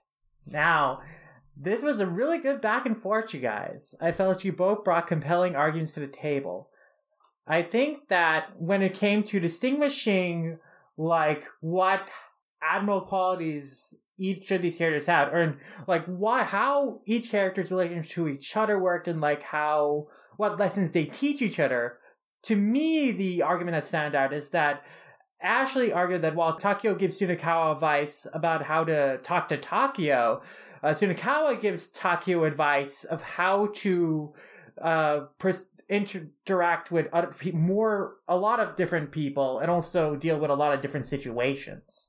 And so to me, that stood out as an argument, as well as the argument that Takeo is a more uh, traditional protagonist in terms of some of the qualities that we see in him to other protagonists of other manga, especially in shonen manga, whereas Sunakawa is a more unique character in terms of like a character we don't often see depicted in the manga, alongside just other good arguments about like what makes him such a supportive best friend and uh, someone to rely on and stuff like that. So there is going to be a straw poll in the description of this episode for you, the listeners, to decide who is the true best boy. And we will reveal the results when we record our next podcast. But in my opinion, as the manga fights arbiter, as the judge, I will say that the winner of this round is Ashley! I'm okay yes, Suna, correct opinions right here. Suna is now officially crowned the best boy. I'm so I'm so sorry, Takeo. yeah, you should feel bad. You let Takeo down here. Uh, rub, rub it in, Ashley. it's all right. Takeo is like, it's fine. I love Suna. Suna's best boy. He agrees. It's fine. yeah, yeah. He'd be like, you know, I, I wanted him to win anyway. It's fine. Yeah, it's fine. Exactly. Oh, I will say, in terms of the attractive points for each character, between abs and the hair, I'm definitely on Colton's side with the abs. I mean, abs are good. I will not lie. can I can I get extra points for not totally bailing out of this walk of life like I usually do? well, that's the bare minimum that, it, that it takes to participate in a manga fight manga is to actually do it. Can, can I get can I get a participation ribbon? Participation Sure. reward right here. Yeah. Sure, you didn't give up. That's that's definitely progress to Yay! becoming a, I win a something. manga Yay! Uh, Oh, millennials. uh, totally earned. Um, but anyway, yeah. Um, this was this was definitely a discussion. hmm we did it. I'm glad we were finally able to talk about my love story after all this time, and I think we had a great conversation about what makes it so special. Yeah, and I guess before we kind of head on out into the ending of the show, uh, well, we'll definitely leave links in the show notes. But uh, you know, if you're interested in my reading my love story, uh, go support the the official release. Uh, you know, if you go to Viz's uh, website, uh, specifically their page for my love story, I'm sure you will find uh, tons of links in which where you can buy it physically or even buy it digitally. Like it's it's pretty readily available. So you know, if you have any interest in reading my love story after listening to this, go read it. Yeah, uh, it's also available on my library. Had multiple copies of every volume, so check out the library. And I also really want to push Viz's digital releases because they're actually in the way that people are like, why is the digital one always like the same price as the physical one? And I'm like, okay, well that's because there's reasons for that. I won't go into them, but like Viz's actually aren't. Viz actually prices them at like six dollars. You could buy this whole series like real cheap. Go Mhm. do that. Mhm. Yeah, mo- mo- most of Viz's releases are like what, like I want to say almost half the price of their um of their dig- of their physical releases, roughly I, I would say, but they they are still pretty cheap. Like they're pretty affordable. Yeah. And I guess like you're saving the environment, less paper, like do it. Go for it. I mean, un- unless you love my love story so much that you want to own it, you know, physical is not a bad option. So, yeah. I mean, you do you. I mean, I- either way, you're supporting the series, which is always a good thing. So, yeah. There are multiple price levels to love this series, and you should do them instead of stealing scans. It's basically my only real thing here. um, we'll, we'll we'll leave links for where you can buy love my love story in the show notes for the episode. But uh, yeah, I guess I guess that's about it. Um, thanks for coming on, Ashley. This was really fun. Yeah, thanks for having me. I, I'm glad you read a shoujo manga. I, I promise I'll read more. We're again 2019, the year Colton reads more shoujo manga. there we go. yeah. the the, the Good year where the year where I become less shonen trash by by the month. Um, um, but yeah, Ashley, uh, do you want to talk about like where the good people who listening uh, can find you and about Shoujo and Tell and whatnot?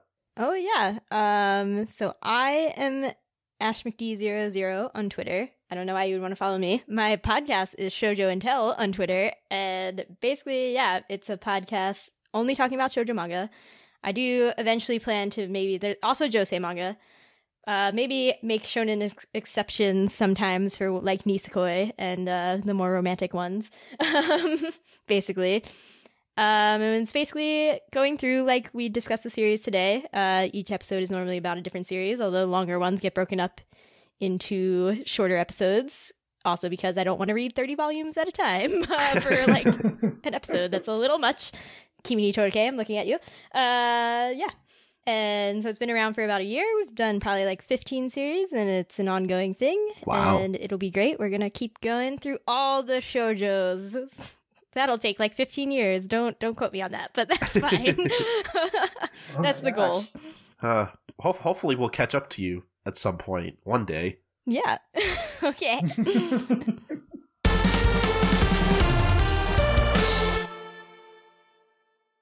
Oh boy, so that was our discussion of my love story, and uh, we really want to thank Ashley for coming on the show. Uh, we definitely enjoyed talking with her about the series, and we'll definitely have to have her on, back on the show for uh, for more shojo series to come.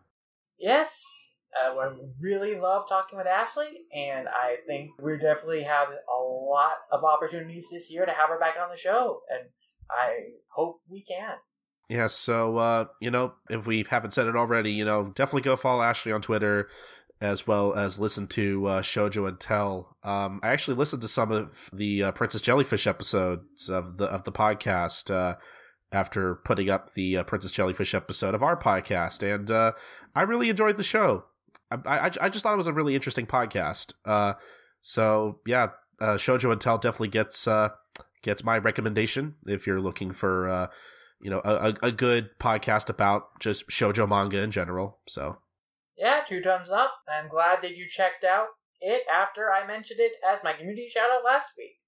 but uh, I, I think we'll just kind of wrap up from there. Uh, this episode's already getting kind of long, uh, so um, yeah, I guess Lum, where can the good people find you?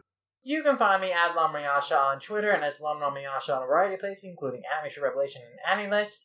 And you can read my reviews on manga and movies on all-comic.com. All right, and as for me, you can find me on Twitter. I'm Colton. Uh, you can find me on Twitter at SniperKing323. I also host a few other podcasts such as Life Lessons, the Gintama Manga Cast, over at gintalifelessons.wordpress.com, and as well as One Podcast Prevails at onepodcastprevails.com. It's a show I record with my friend Doctor over at the Aspect Anime Podcast. about Detective Conan, Case Closed, whatever people want to call it. So definitely go check those out.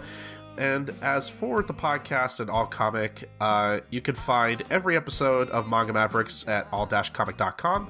It's where we post every episode first.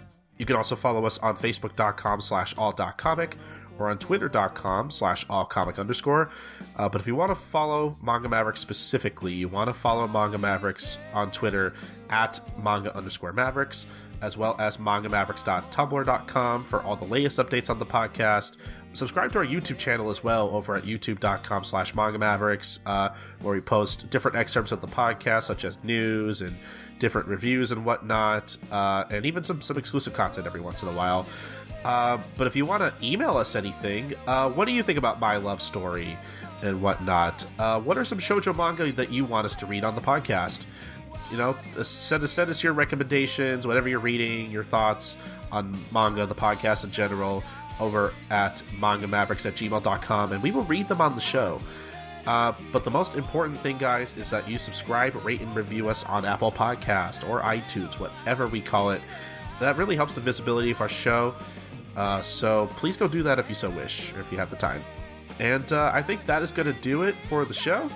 This has been episode 78 of the podcast, and we will see you guys next time for episode 79. Bye, guys. Sayonara.